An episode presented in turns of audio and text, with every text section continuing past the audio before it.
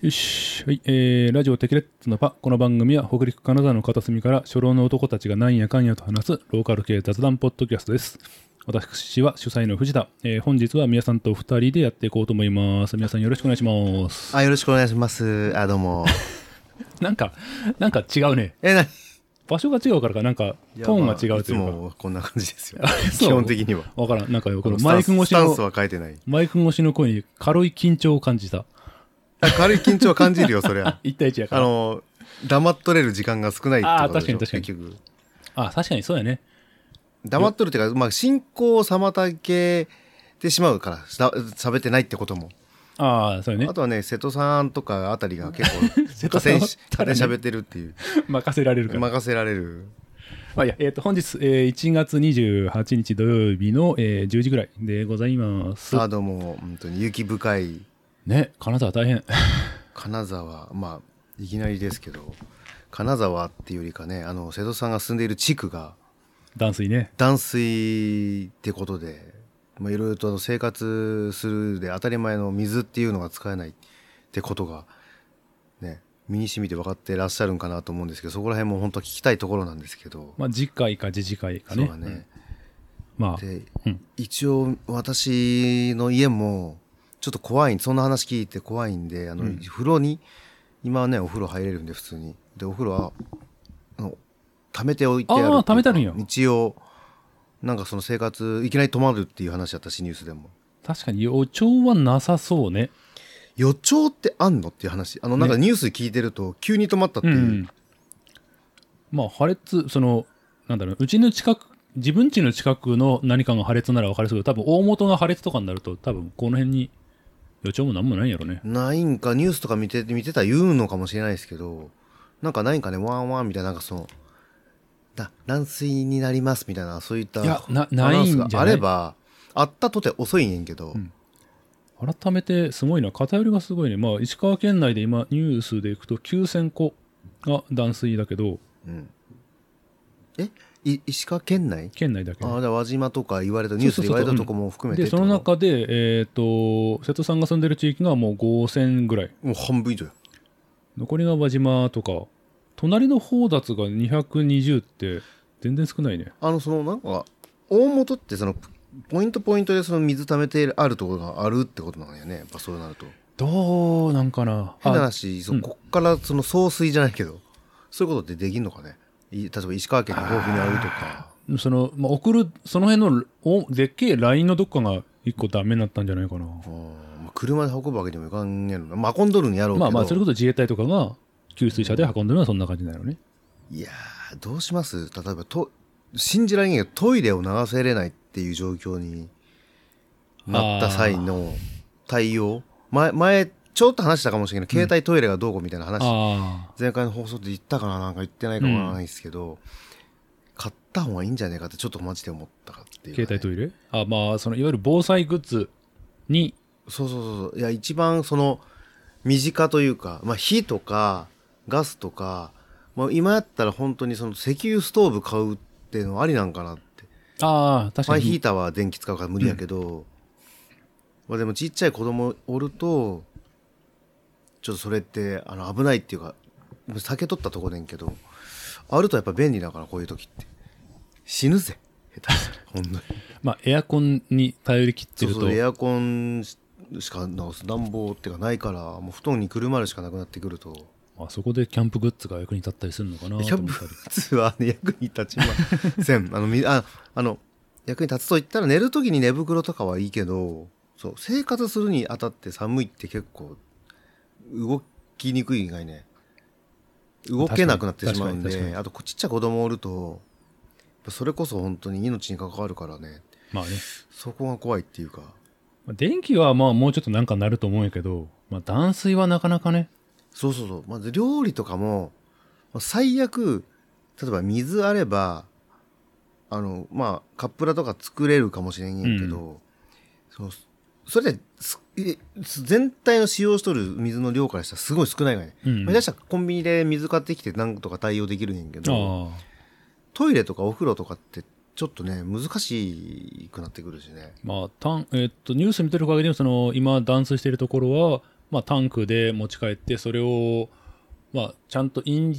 飲料用、まあ、飲み食い用と、えっ、と、それ以外、まあ、風呂とかにして、で、で風呂を使った後にそれを洗いも、洗濯とか、あああのーまあ、トイレ用とかにもう一回分ける。それちょっと俺調べてないんやけど、うんトイレでタンクに流したらちゃんと流れてくもんなんズズズズズズって流れてくよ。あ本当にそれは、うん、あのー昔、掃除屋時代にそんなことは何回かやった例けど。えばタタンクに流せば流れるけどそのまま入れたら流れないいや、い流れるよ。嘘あの一定数超えたら流それうるそうそううそうそう。詰詰まってない限りは、えっと、あの中の、あのな、便器の中の水がある程度で流れるような仕組みになっあているはそうず。ちょっと怖くてそのタンク通さんかったらだタタンクレスっていうトイレってあるんがいねああ、あるね。あれってあのトイレはなんか流れんみたいなこと聞いてんてそのおータンクレスでは、あなんというか、新しいっていう感じだから、うんそれ見たことないけど、そただタンクに入れるからこそそのそのなんつうの流れちゃんと流れる循環するっていうことなんかなって勝手に思あーっでてもネットでそ調べたわけじゃないしあれやけど勢いよく流すにはやっぱタンクに入れた方がいいんやろね。あそうなんや昔昔よくその会社とかのトイレの流れんくなった詰まったとかなった時に、タンクバコって開けたら、うんタンクの中になんかその重りみたいなのがあってああ、あるね。その重りみたいなものがなんかべなんか便とかの連動しとってちょっとそこが、そこで流れるとか止まるとかなっとったけど、それやったらタンクに入れんかったらそのまま入れたら流れんげんってねだからたまたまっていくだけねああだか、まあ、そうんらなんまあかその仕組みはちょっと分かってないし怖えなと思ってちょっといい一瞬調べようと思ってん けど調べてないわまだまあでも、まあタンクに入れた方が無難なのは間違いないやね。あ本当かまあそのままでも流せるはず。いや怖いのはその溢れ出るっていう怖さそうね。それはある。うんそれ、えそう、ちゃんと事前知識ないと、んアホみたいにその、ジャバジャバって入れただからら、 ジャバジャバって自溢れたらね分がえらいことにモロハの剣を、 ね、ちなみにそうねんって怖いねんって、そそういうところが怖くて、うん。知知識がないっていうのはね、もうその、危機感がないっていうのまあ怖いなって。この機会に、まあ、少し学んどいけばいいんじゃないかなっていう正ね。直自分はまだそういう経験になってないから、うんあれやけど、どうなのかなっていうのは、ちそょっれと考えるよね。こそ、まあ、瀬戸さんに、まあ、ん明日会うんだっけあ、ううん。じゃあ、聞いてみたらいいんじゃないまあ、多分、そうねあの、実地の、実際の恐怖やよね。経験が。うん、だからそういうのって本当にやっぱり必要最低限持っておくべきなんかなってうんうん。思う思いますよねこれまたああ、で、ちょっと今、チラチラってニュース見とったら、そっか、断水の原因の一つが、あのー空き家空き家で破裂して、そのままそはっいちはいはいはいダバダバ流れて、そしたら、その予備タンクが絡ん、その、その地域の予備タンクが絡んだ気みたいなづかんとずっと流れ続けとるが原因それもあるでなんか 大変だな市の職員さんが2人1組でそれ空き家見て回っとるってそれってなんかそのパロバロメーターじゃないけどこの地区減り早いなみたいなのないんかねああどうも、まあ、全体なんかなあったとしてそれはもうなんていうの一学区ぐらいのレベルになるともう応援のかピンポイントでそれはできないんじゃないまあそうでいうしかもこの雪のせいでそのまず貯水のその外の家の外にあるその貯水用のなんつうの水水栓あああれが地面のどこにあるかがわからんみたいなわかるわ、うんそれはなんとなく写真でこんなまあすごいね写真、うん、何十、二三十センチ掘って、しかもそれ多分当たれ、当てず色でこの辺かなって掘って、しかも古い家やしねやろうね。大体その今新しい家って大体その分かるがいなんとなくうんうんうんとかきてか下手したらそのパカッと開けるそのものがうん。うん、錆びついて開かないとかね絶対あるやろ見つけた、開かねえとか言われたら、さすがにきついね。まあ、なんまあ、か、まあ雪がか確実にその邪魔しとるよね邪魔してるのは間違いない。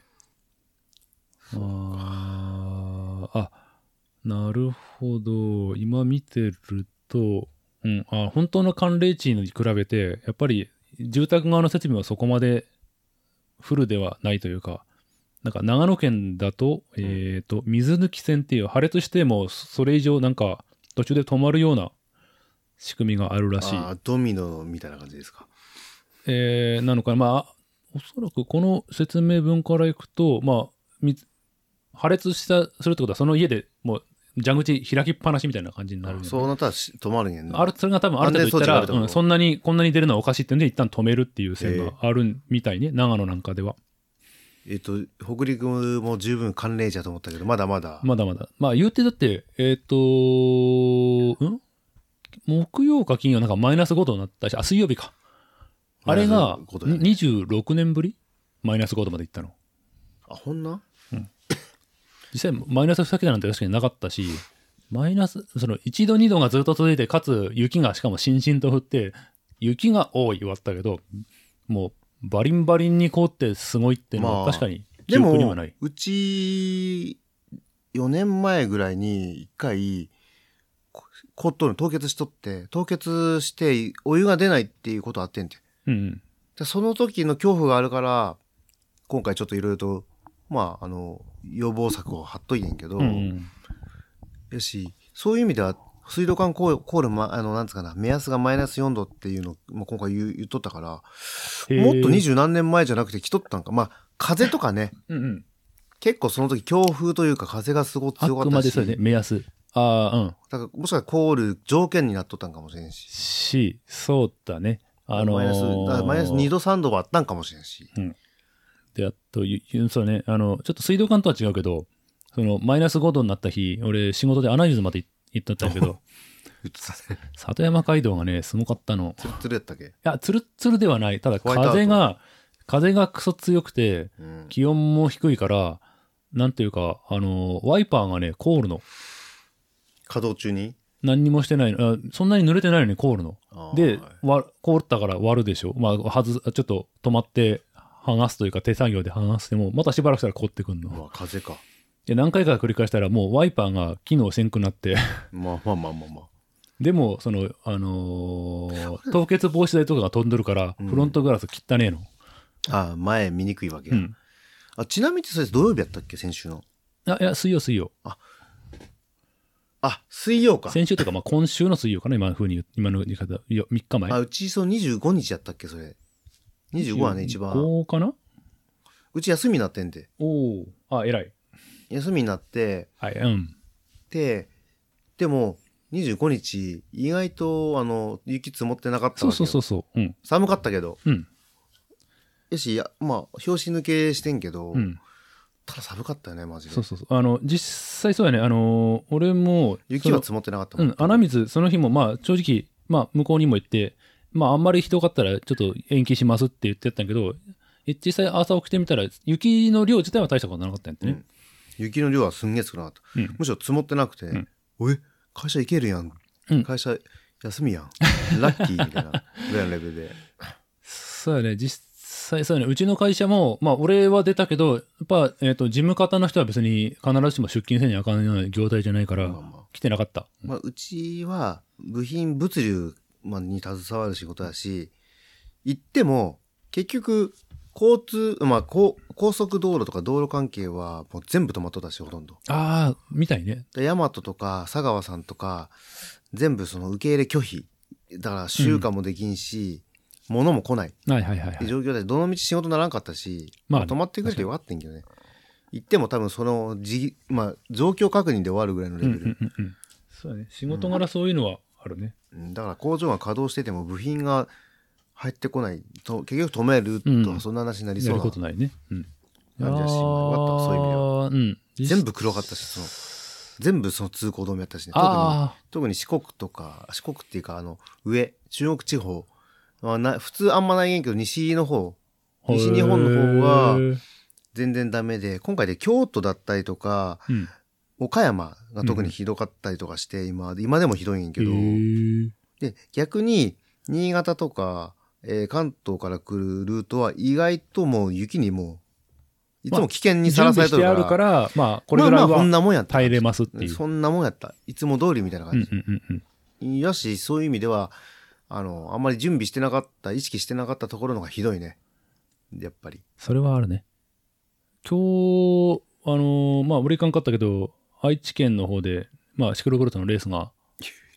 行った人おるわ。ああ、もう昨日から行ってるね、その辺は。すごいねないけど、いや、こっちから行く分は、そうやって準備しとくからねってね。うん関西、うん当日移動しようと思ったら、名神止まってますとか言って、名神止まっとったね、ずっと。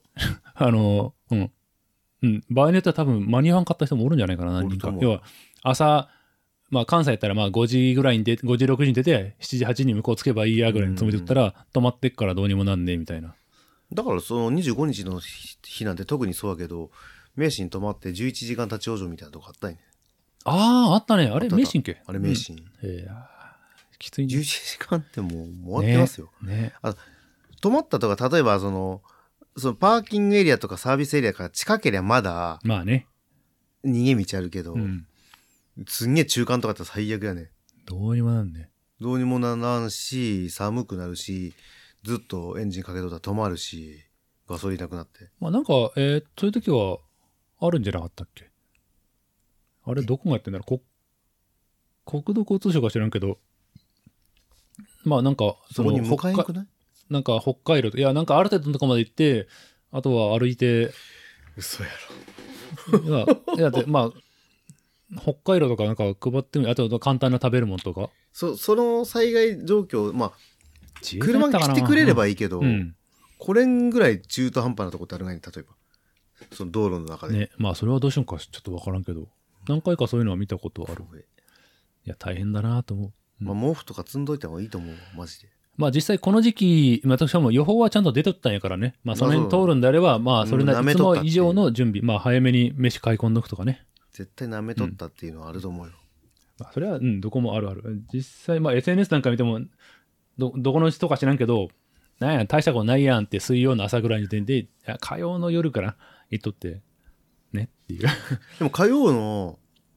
夜えその火曜日は、うんむしろ、まあ、金沢で行ったら暖かくて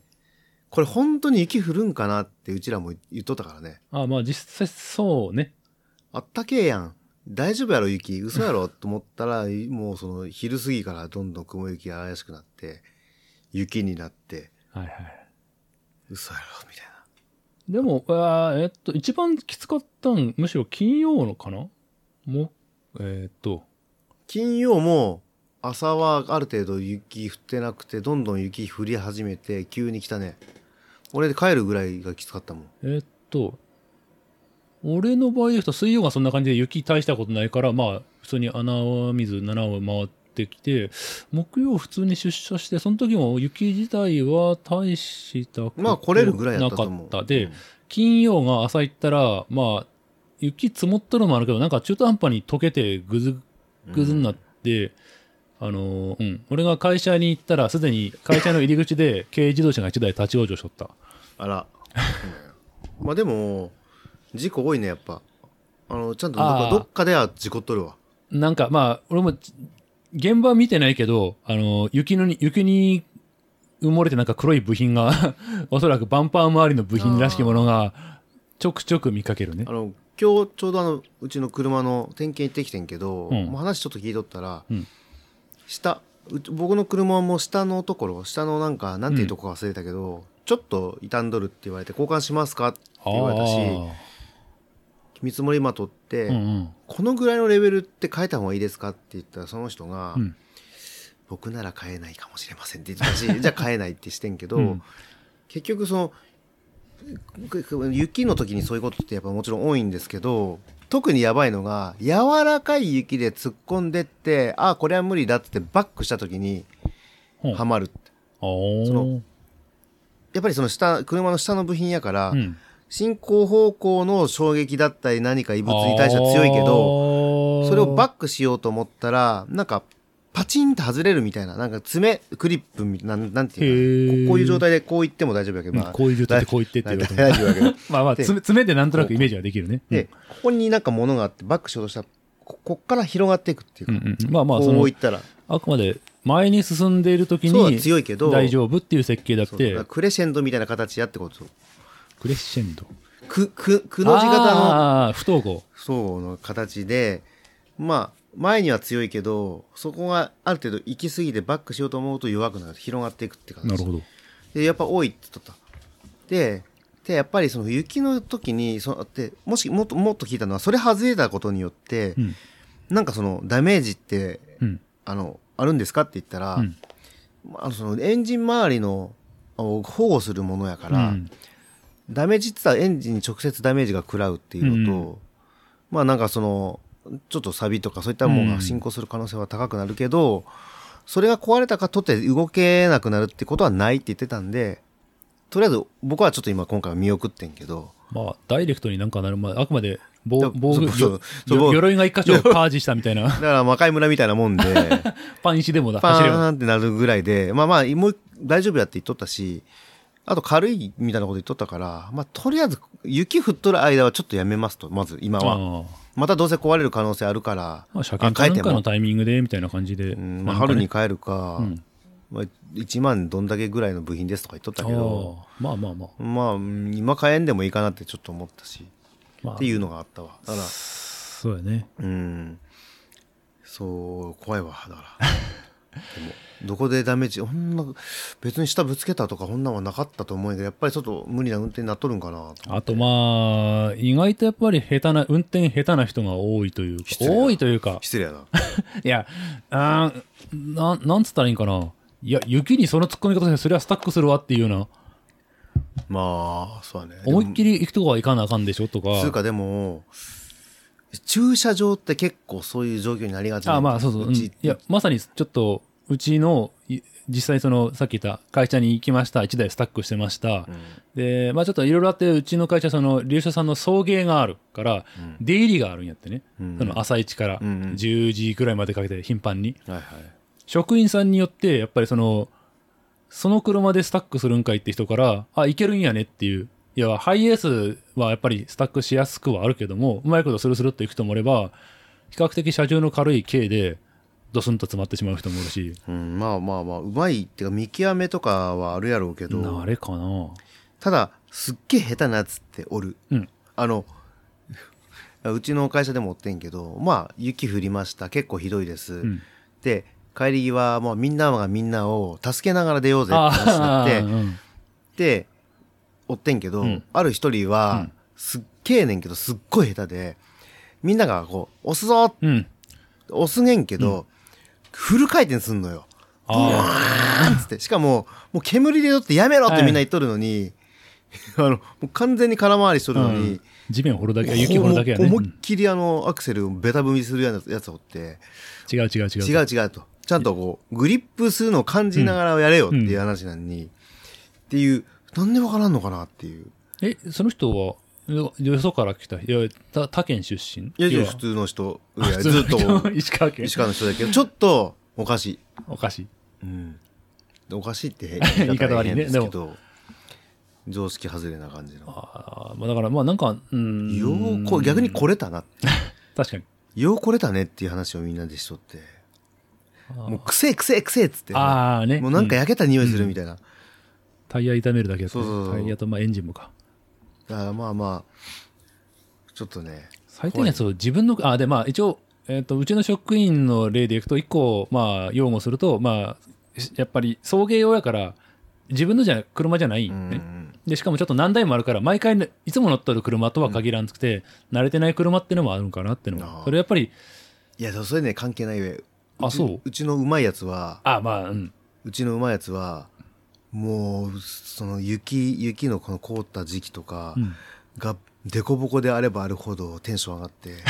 すげえ楽しいっつってやっとるやつはやっぱうまいだからううまい人はいいけど、まあ、普通の人はやっぱりなかなかやっぱり差が出るんじゃないかなっていう。あのやっぱりその車好きな人の運転って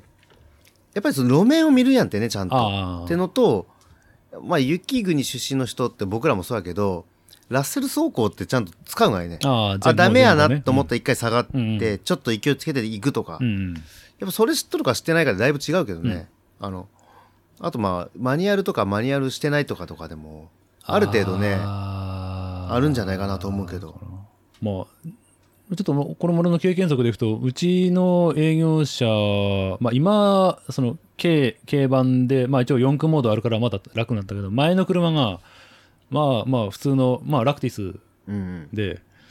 うん、非常に走りづらかってんってね。まあもともと難しい雪雪雪に走るような車ではない、し、まあ、生地自分があのスペーシャルの四駆乗っとくから、うん K ならこれいけるから、普通車でもまあいけるんじゃねえとか思うと、意外といけんとかね。ああ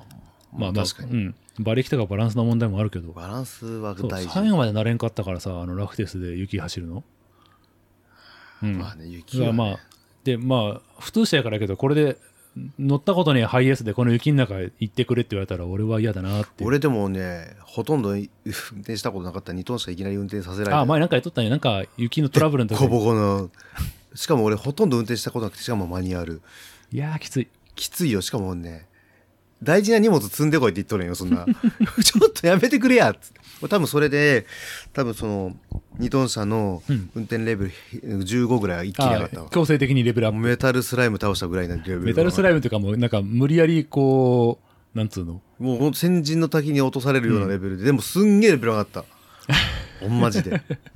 こう、よだから軽い車なんていうかトラックってうん横揺れすごいんやねしかも荷物積んだら荷物あをー固定するのも素人やからほとんど、うん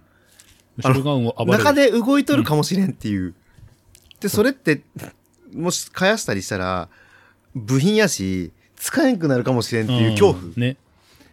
それでもう なんていうのゾーン状態に入って めっちゃもらった集わ中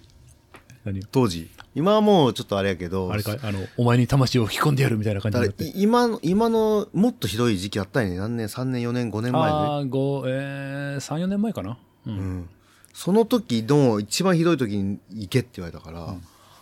そりゃレベル上がったわマ ジですんげえレベル上がったよあ三34じゃないかもっと前か5年ぐらい前かもっと前五年ぐらい前だと思2018年ぐらいかえそっか2018年が5年前やってそうそう5年ゾッ前ぐらといするなうんそれぐらい前ねうんそうあまねくんもおらんかったし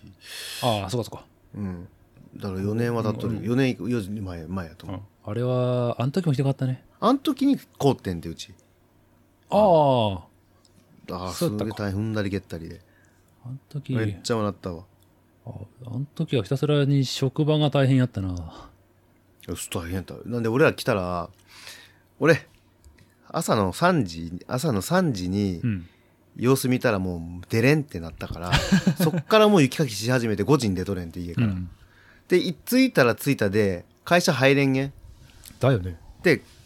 でそれでも頑張って入ってあの仕事職場着いたら人来ません18人休みとかなってに30人ぐらいしかおらんところでもう仕事になりませんってなっああ、なてるほど。で来たら来た分全部トラブルシューティングですうよ、ん。どうなっとる弁当屋さん来れませんとか 弁当屋さん来れんけどどうするみたいな。ていうかもうも物来ません。 あのあかいあの仕事できません。あの、こ何しに来たかわからん。なんで来たんみたいな。うん。休んだもん勝ちみたいなとって、まあね、確かに。弁当屋さん来れませんもん笑ってなんもまあ、そできんれじゃは、それはね、あの時は、あの時は寒さよりも雪やったもんね。雪しかも一晩で結構ドカンと降ったもんねで。確かあの時が福井のあの8号線がああはいはいはい、8号立ち往生でもこう、全部止まってたっあのて。さ災害指定になってしまって、だからそだからそのそこのぶつそこにはまってんけどその、うんトラックの業者の人が2日間来れんかったから、うん。まあ、だったみたいに、あの時は本当にひどかったみたいね。あれはもう地獄っすよき 来たら来た分だけ損いや、雪俺、かきして雪かきしてあんあで車スタックしたから出出動やっつってみんなで行ってあー、そっかそっか。俺もんでや、なんとか変にやっやたらかならい。しいやでよ 4WD の車持ってるやつあの駐車場鳴らしてこいっつって走ら回させられてーああ、除雪車もがまあこんもんね今。し、とりあえず踏み固めるうんとかさせ,、させられて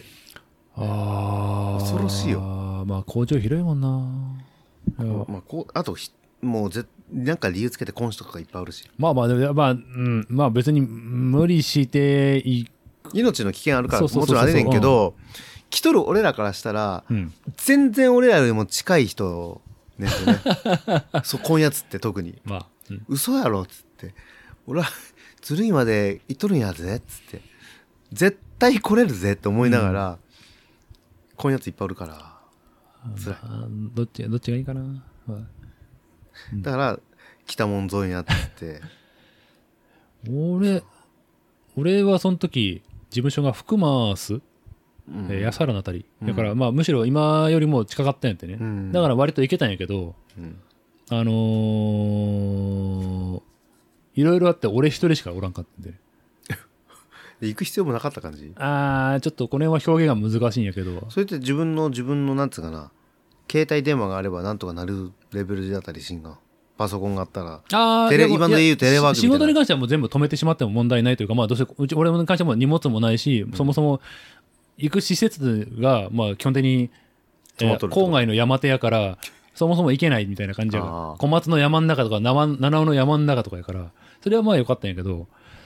そのうーんと当時事務所じゃなくてグループホームってまあなんていうんですか、まあ、ちょっとしたマンションみたいな感じの中に、まあいろ一いろ室と借りてるって感じい。や、えーじゃなくてを会社として借りて、うんうんとまあ、障害がある人に、えっと安く貸し出してかつまあ簡単に食事とかかんしある程度の世話をするうん。っていうところの一角にそのう俺の車椅子の部門もが部屋を借りて、うん。えーまあ、修理とか、まあ、まあ回りしとったみたいな。事務仕う事んとか、でそこだから本来なら入居者と,、えっうんと職員みたいな。職員そう、えっとまあ、世話人というかを、えーなんつうの管理人さんみたいな人、うんとまあ俺がおるみたいな感じだったんやけど、たただ、フッケさんもそこの中の、ただその障害者の方のうん、お世話もしとったってことや。いや、俺はしてない。ああくまで、そうなんあまあ、なんかあったら手伝うぐらいで、基本的にその、えっと、障害者のある人とは、えー、利用者さんとは、その職員さんがあやり取りーす対る。応しとったってこと。うん。だからその職員さんが来れない。うん。まあ、正直、あのー、基本的にそのパートみたいな感じの人だからあ、うん、何が、まあ、そもそもそんなに、うん、何が何でも来るって感じでもないしって感じで。うん。えっと、どうやっとったのか、ちょっと細かいこと忘れたけど、まあ、どっちにしろ、まあ、そういうのって、まあ、パートの、言ってしまえばおばあちゃん。うん。で、まあ、あとは、まあ、利用者さんも、まあ、ある程度動ける人おったけど、あそんなに体力ない人ばっかうり。ん。で、俺。だから、えっ、と、そこのグループホームの駐車場の除雪を一人でやるっていう。それは仕事みたいだったってこと。そう。結構いや実辛際い、実際2日ぐらいそれしかやってなかった。もう、い異常事態ですね。 本当に。で、なんでやえってだっみてるかなそれは何その男でみたいな感じで使われとったってこと結局、まあ、そう。だ体力のあるそう。つうか、俺しかおらんし、俺も自分の分貯めたけど、後々これ、いわゆる、要は世話人さんが来んことには、その、そうねわかるようん食事の、まあちょなん、なんとか弁当の配達とかは誰かがしとったみたいだけど、でその分もう開けなきゃいけないってことね、うんだから頑張って頑張 って。辛いねね、もうず雪ーかっとき辛いね辛いで除雪機ないんですかって言ったらないって言われたからもうひたすらにでしかもああ思い出したやってる最中にあのースコップじゃなくて、いわゆるラッセルってあのプわラかるわかるプラスチックつけわたかるよあれまあなんていうか最後まあこそぐにはいいんやけどでっかい雪をどかどかとどかすにはちょっと弱いというか、弱いまねあ、ママさんダンプである程度どかして最後ちょっとある程度鳴らすって感じだったんやけどどっかであれがバキンと割れてママさんダンプとボロいスコップしかねえっていう状況になって。いやでも俺つい最近まあちょっと雪降った20あえ、まあ、12月25日も降ったいねうんあの時に俺ってそのスコップあのちょっとあのなんですかプラのスコップと普通の鉄のスコップと、あのラッセルザーってやるやつ持っとってんけど、ラッセルじゃあちょっと硬くなった雪さっき言ったみうたいに、んもうこそげんくて、うん引っかかれんで肩うっんつって、である程度溜まったらぐっと力で結局持ってスコップと同じようにして、うんそのまあ用水路みたいなとこに捨てとってんけど、もう効率悪すぎて、うんあのお隣さんがママさんダンプでかなりのスピード感でやっとったからあ今回買ってんでね買っとってんで、やっと買ったよね。でで今回の25日、うん。それを使ったら効率たるやめちゃめちゃ早く てやっぱ道具って大事ねってやっぱ舐めとった体力あるし、スコップでもええやんと思っとってんけど、やっぱ水含んだ雪をこう歩いてその用水路まで持ってくっていうこの、うんね持重いつ、もんね保持する、捨てるっていうのが大変でママさんダンプやったら滑らしていけないね、うんツーってでりょ量も多いし、うん。やっぱ人間すごいねってこういうこと考える、ちなみにその話、前々回ぐらいにしも一緒にしてるね。 ん ?2、3回前の回でも、ママさんダンプがなくて大変やったって話しとったよね。もう、あ、そう。あそんなこと言っとったああ、だから買ってそんうだから買買ったんやねって今言おうと思ったら、なんか同じ話をもう一回したな。そうねんで。やっぱ、やっぱすごい。山尾さんダンプ、感動で、あ多分5倍ぐらい効率は良くなったんあ。かな。ああ。しかも疲れんし。ね。確か汗に。もう汗も全然かかんぐらいのレベルでできたわ。うん。どうするやっぱ何りが、人間って。 もっといいものあるんかない除雪機。や、除雪機って分子高いないね。除あー除雪機以まあまあ外でなんかそういういいアイデアってないかないかね。雪。除雪機ではないけど、1個、あれも、あれも高いんかなあのーあれもなんかエンジンで、あの、除雪機って、えっと、砕いて、どっかにもう飛ばすあじゃないじゃなくて、無理だな、そうあそうの、ま、えなんとか、つ言ってしまえば、ちっちゃいショベルカーみたいな感じで、ひたすらに雪をい前方に押し出していくっていう。それって地面削 らん、大丈夫ああ、それは多分、あの、なあるんじゃ慣なれがいると思う。あ、除雪機ちなみに使ったことあるうんこないかしたことあるないないないなああ、えっ、と、それとも俺が触ったことある、えっ、と、前、自転車時代と、今の会社、今はもう、あの、除雪機入れてたんやけど、うんあるんやけど、あと、えっ、と、なんというか、標準の高さがあるんやってね、そのブレードの。うんリセットボタンとしたら、まあ、勝手にウィーンってちょうどいいとこに、まあ、とりあえずうんここですって言って、でとりあえず動かしてみてなんかガリガリって言ったらちょっとその刃を上にそれマニュアルちょんちょんちょんってそう、うんああレバーがあって一コマやったらちょっとウィンウィンウィンってだから一周削ることもあるってことやうんあーでも本当に本当の意味でガリガリガリガリってまあ多分そこまで行くほど強くはないうんうんううんんからあーでそれってでもね、どっかに飛ばせんのピュうーって、んあたうんだ、うちのそう周りそうの人にそうだから一般家庭に除雪機入れてもほぼあんま意味意味なないいよとねいうか、うん、よっぽど周り隣にが田んぼですとかじゃないと、怒られちゃうようね、ん、隣の家の人いやに実際うちの会社も除雪機はあるけどもその飛ばすとこないってそう い道挟んで向こう側には畑が、あえっと使ってないあー空き地があるからそこにやらんながいやえっ、と、まあ、そこ飛ばせばいいわって言われたけど間にもちろん行動があるわけでびしゃびしゃでそ なうんかねで喧嘩にな車るそう最悪行動を埋めたらされななんか俺はやらんけどああもうそうだね職員さんの一人はまあやりまくってでたもあれなあ電途中あの電線もあるんやってねもちろんそんな高く飛ぶのだ出るよ結構飛ばせるよ上には危ないねそれそうそう。だから、ただあんまりでもそう、高貞さんとその行動危声がなあるいやけど、ろでもあんまりやると電柱にも当たるから。トラックの矢だったりするやろ下手し たらちょっとでかいやだわーって。まあだから、基本的には、ね、本当はあれもね、ちもっとスペースがある、コンビニの駐車場ぐらいあればね、もう駐車あー車のスペース一角1はもう台分ぐらい雪捨て潰場し所て、にすればうん1、2台分潰して、そこに貯めるっていうんだけど、まあ、どっちのやっぱりうん、家にはそれは無関から、そういう意味じゃ、その、押し出してくるなら、それこそ、まあうちもそうやけど、まあ、近くに用水、ここにママさんダンプで持ってて捨てますって回る場所があれば、そこまでもうゴリゴリゴリゴリゴリって。それどエネルギー源っていうのは電気バッテリーわからん。俺がその、えっ、と、見かけたのは、そんなうるさくなかったから、もしかしたらバッテリーなんかもしれん。ただ、バでもッテリーだと持たんかな、あんまり。でも1年のシーズンのうちに下手したらそう。数回、うん多くても数十回のレベルやろ、コスパ悪いねそう。まあ、家で持つもんじゃなくて、町内会で一個持っとったらいいんだろうなーっていうね。シェアよねシェアした方がいいねシェアそう絶対にじゃないとそうね、思うとなあまあ安安くても置き場とかのも困るやろうな、除雪機問題は本当に、実際、その、俺が前おった自転車は持ってる。もまあ、これちょっといろいろあって持ってたけど、うんあその、俺が、えっ、と、自分の、えっ、と、同僚がやってる、今一人で回してる店、うん、あの、うん八号沿いあーの、ね割と広い駐車場やけど除雪機ないあいやいい加減買えばって言ってるんやけどいやー置き場所もねめんどくさいしでねーまあでもお客さん来れんかったらし商売上がったりだしねそれもでともとそんなにまあたくさん来る店でもないからねそ のあいやいやえっとひっきりなしに来るんじゃなくてまあまあまあわかるよ、なんとなくっていう行ったことあるしって感じででそうかと思えば今日あの無料時のビール屋さん行ってきたけどあそこはあの普通にあのフォークリフトがあるから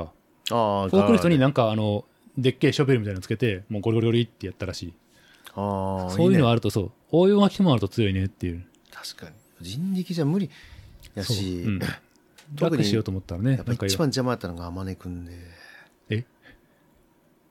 ちゃくちゃ 邪魔ママさんダンプでやろうとしたら乗っかってくる。乗っかってきてソリでもあげときなさいソよ。リソリしてといや、ソソリを買っ別に買ってあげなさいよ。効率5倍になったけどあのあまりのせいで下手したらもうマイナスよんマイナス4ぐらいね。すごかってんてマジで、まあ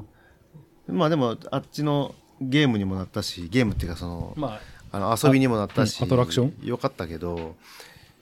非常にあの雪問題ってすごいねっていうか、で、まあ、どうしてもね、バッテリーとかなら、まオレンジノートですかなんですかそれはなんか変な あ、んえっ、と、今、例えば開いてるのは、マキタの総合語る。マキタですかなんかなかったっけなって、さっきのその電、あそう、まあ、でしばこうやってることはこういうことなのねあ面白そうだねそれ後で見せてくださいちょっとそれ古いよこれ2020年やからただね丸山先生、うんそういうのなんか好きそうだけどね丸はなんかあでもそうやねあの人はげそういうのをもうなんか趣味で買うようなやつあのブロワーとかなんか意味わからんブロワーとそうかいっぱい持ってブくロワーるから何にね使うのっていう感じのあ買ってたね、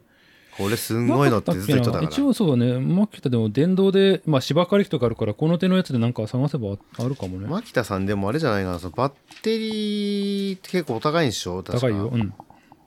バッテリーが 5, 5万とかえ5万もすんのいやまあ5万は言い過ぎやけどでもこまあざざ今でかいやつ1個3万9000ってあるねこれ2020年だから今多分値上がりしとくからこれが4万前になってるよね今ででかいやつはこれを2個積みとか4個積みするんやってね牧田さんはそのバッテリーで取るわけまあ実際そうあのそうなんやえっとアマゾンとか見るとマキタ互換のバッテリーですってくっそ安いバッテリーあるけど、そういうのは大体えっと保護装置とかが弱くて発火の危険性があるっていう結局そうやねその家家焼いてもいいんならこれ 使っても使えばいいんじゃないぐらいのそうかでも結構そんなでも今も精度高いんじゃないかなそういうバッテリーだって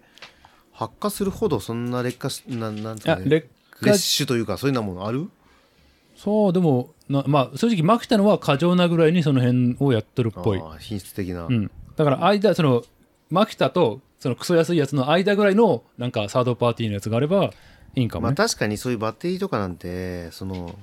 下手したらずーっともうなんかあるまで使うからねそうそうまあ充電できなくなれば使うって考えたら結局危ないわ長ねい目で見れば下手したらマキタのやつが一番コスパがいいみたいなことになるんかもね何でもあるんやろうけどそういうものってまあうんまあそうやね改めて見ると本当にまあ高圧洗浄機とかは当たり前としてあ前言ったけどあの草刈り機マキタの使わせてもらったらめちゃめちゃ楽やったなっていうやっぱエンジンのやつみたいに振動がでかすぎんから個人的にはもうバッテリー式の方がまあ取り道回し具ってが大事ねっていう、本当にっていうのをすごい感じましたまあ工具は財産と言いますからねただ使う機会ないと本当にあの物置っていうかその邪魔なスペースを取るだけのものになりますからねまあまであもマーさんマーさん多分もう結局そうねんけどまあ価値は目減りせんからねそんなに特に工具はまあ目減りはしんけどねもう下手したら忘れてその存在忘れて違うもん買うってパターンあるしそれはいやかんね。それはあの、ちゃんと工具箱の整理とか、まあ、そのためにいい工具箱を買うんですよみたいなとか、その前にツールボックスを買うんですよみたいなね。まあその場所に何かあるやろうっていうの、そこを見れば必ずなり、まあ、あるし、ここになかったらさすがにないないんだなっていう状況にしておけば、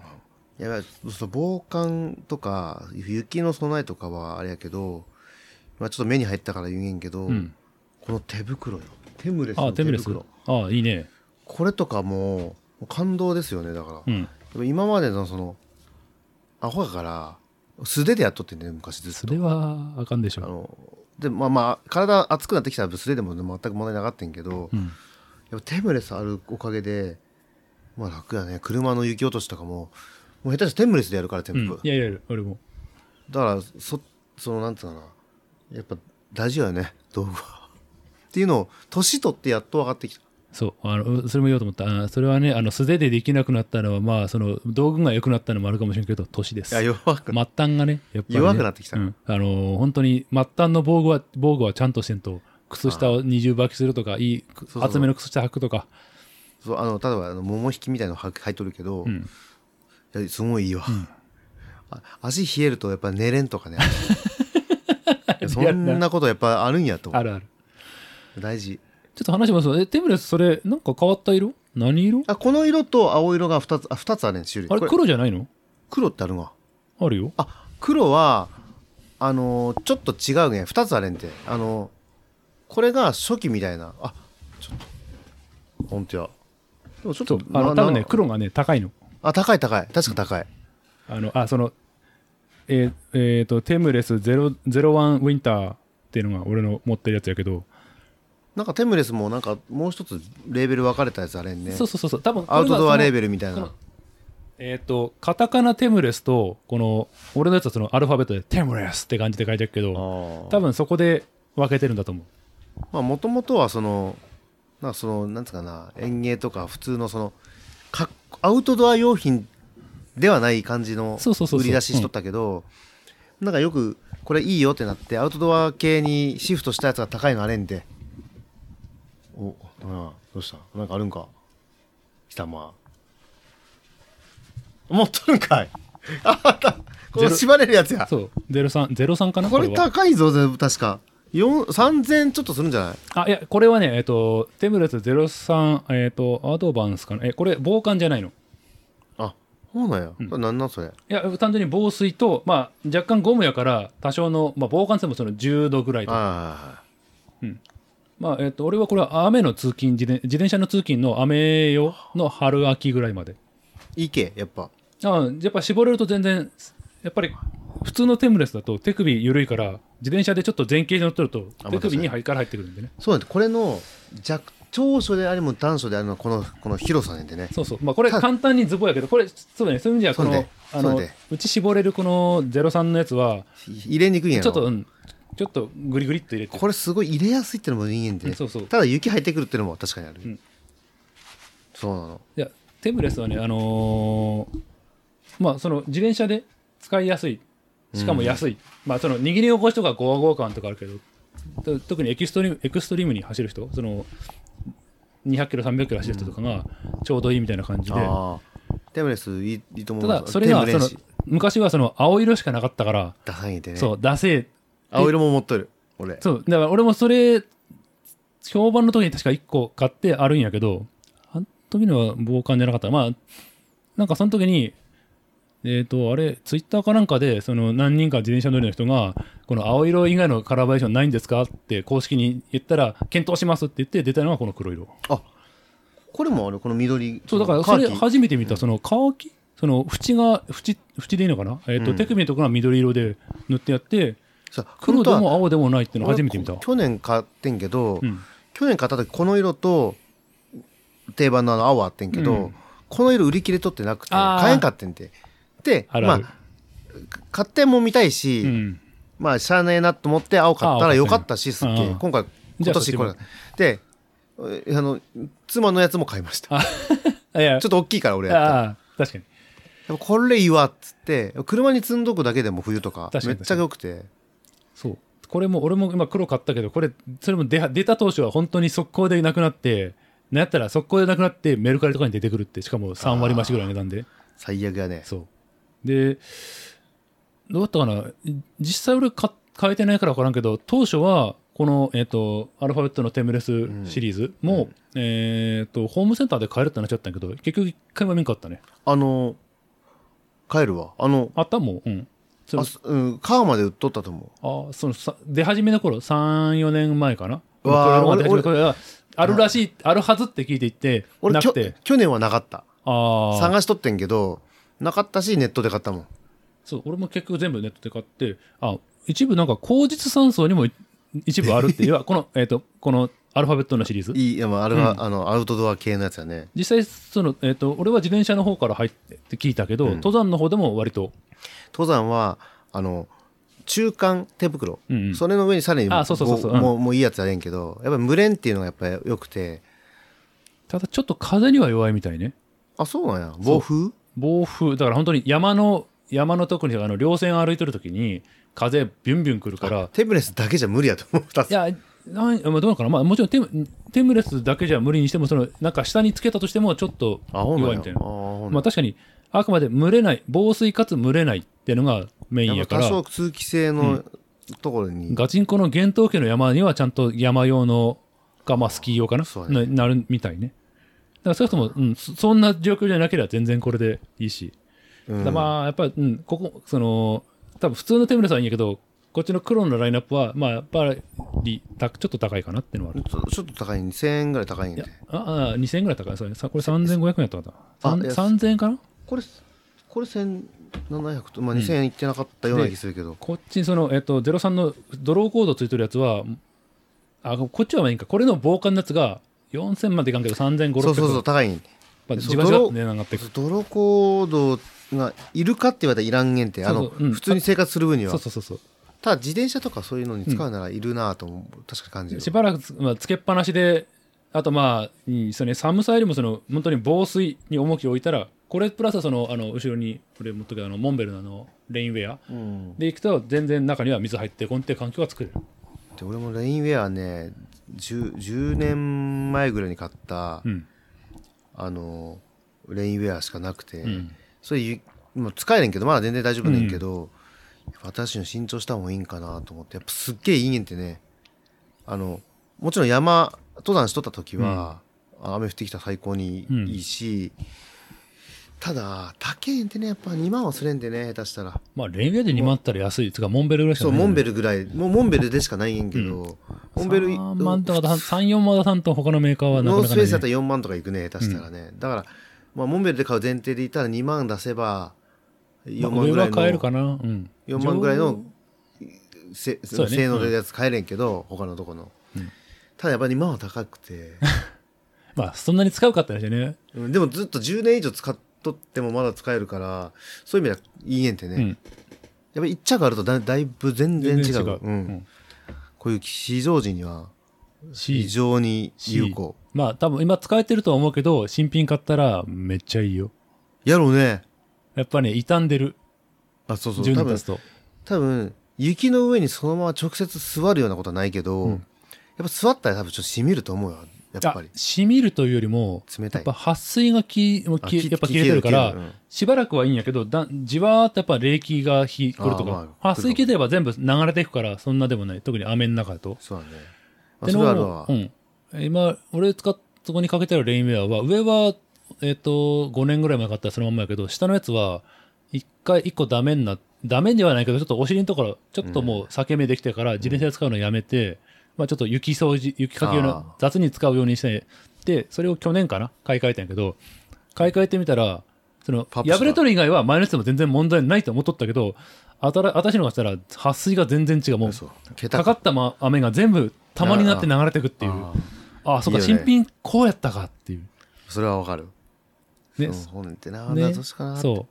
うだから上も買い替えたらか多分感動するのにあそうか新品ここんだけ発生しとったかっていうなんかなおその復活する方法とかあったりするんやろうけどあららえつかお手入れはあるまあモンベル的にもちゃんとこれでこの洗剤で洗ってこうやって乾かして最後にこのスプレーかけてっていうのをやってるしだったらえアイロンかけるとちょっと復活するとかあっーていうのまもああるで言うねし一応公式にもえ撥水再撥水加工みたいなのあったああるんよ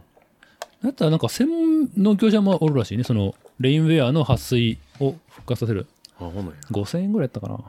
そうっまあでもこんな古いもん買うぐらいはもっそうそうそとういいの買ったもんが絶て対いうことになるよねだからどうしてもまあもっと高いやつ買って長いこと使っとってまあ何年かに1回のお手入れとしてならまあいいのかなっていううん今もうダウンジャケットも寒くなってきたし、うんあの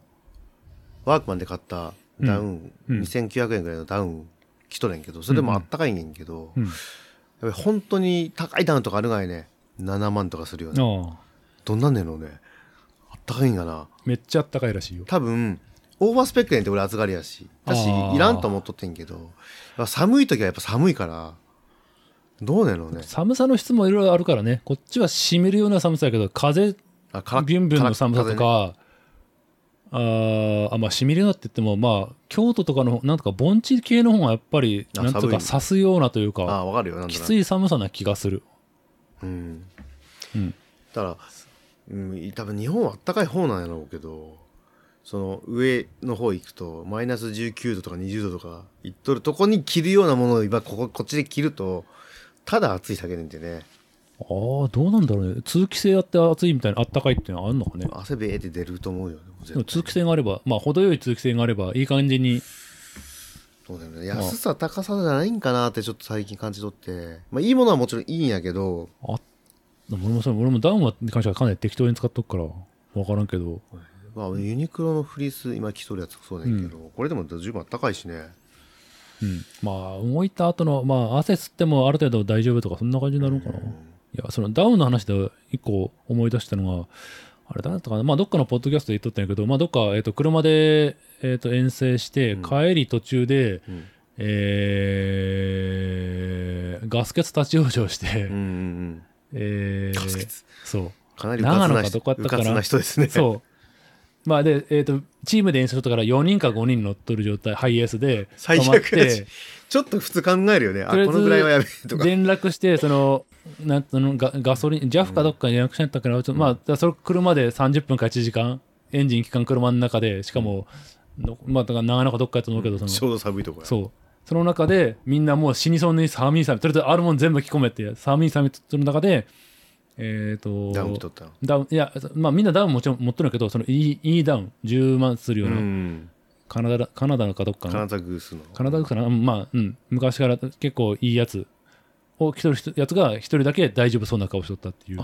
え全然大丈夫っすみたいなとまでかけど、みんなもう死ぬ、死ぬって中で、まだまだ大丈夫。ああ、やっぱ違全然うんか余ね裕とまではいかんけど、やっぱり違うんだなっていうのをあの結局空気をこうどんだけこう遮断するかなんかね。遮断するかっていうのと溜め込むみたいなあ、溜め込むか。断熱材みたいに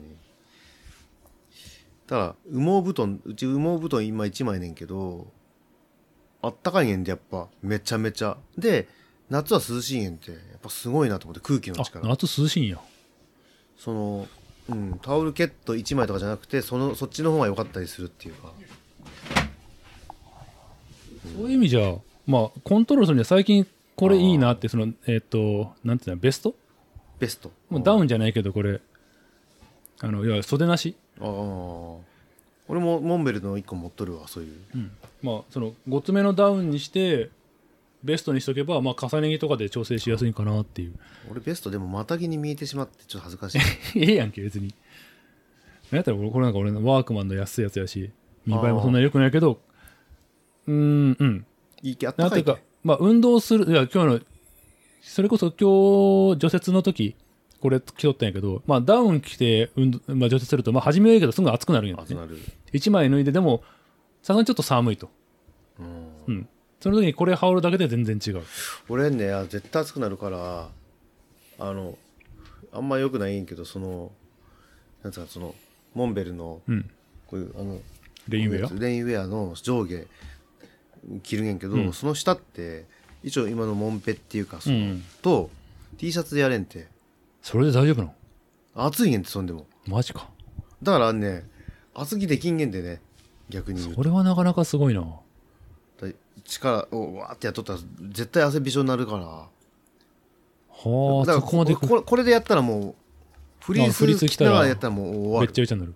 めっちゃめちゃなるし、まあ、だから下のこのこれですモンベルのこのあれですよああ、今、え、フリスの下インナーだけ稲だけようわ、寒ないの。だだからこれ着てああ、マスカ、それ来るときはそういう人だから。うこれんは。にしても、ああ、なかなかすごいね。寝る時これねんけどフリースと下あのあれですよ、うん。ジオライン。ジオラインジオラインじゃないわなんだっけまあそうだねまあジまあオまラあ、うインみんたいな、まあそれに気の利いたインナーを切る。あジオラインか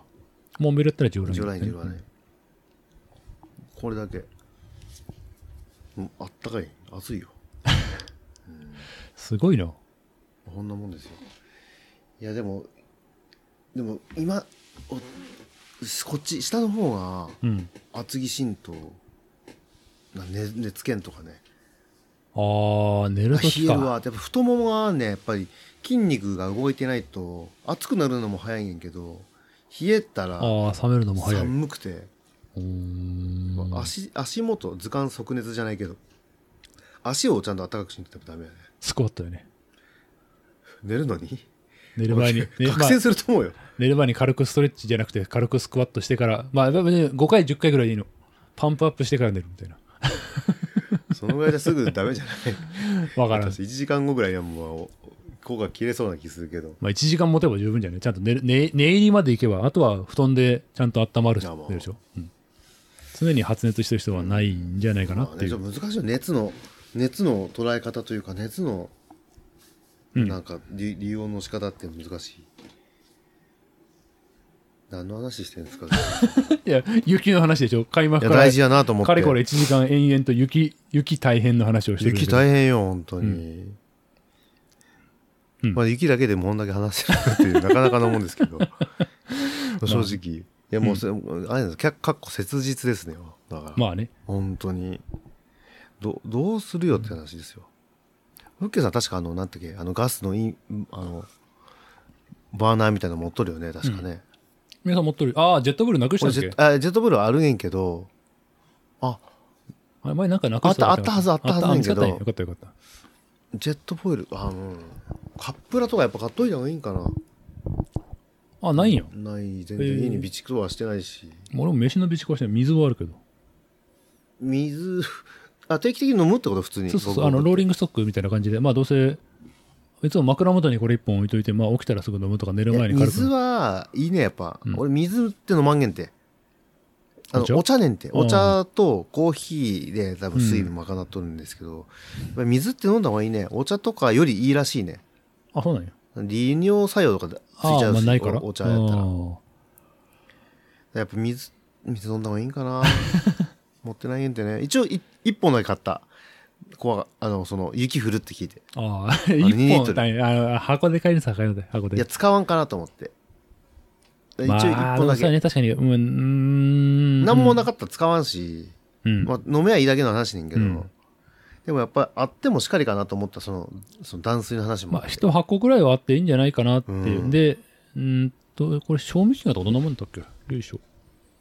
2年ぐらいじゃない、2年えー開けんかったらうんだと思うんだけど、賞味期限が書いてあるかな。まあ、こんな高いもんじゃないし買っときゃいいねんけど、うん大体、えっ、と、銘柄選ばんときは1本80円ぐらいかな。イロハスとか、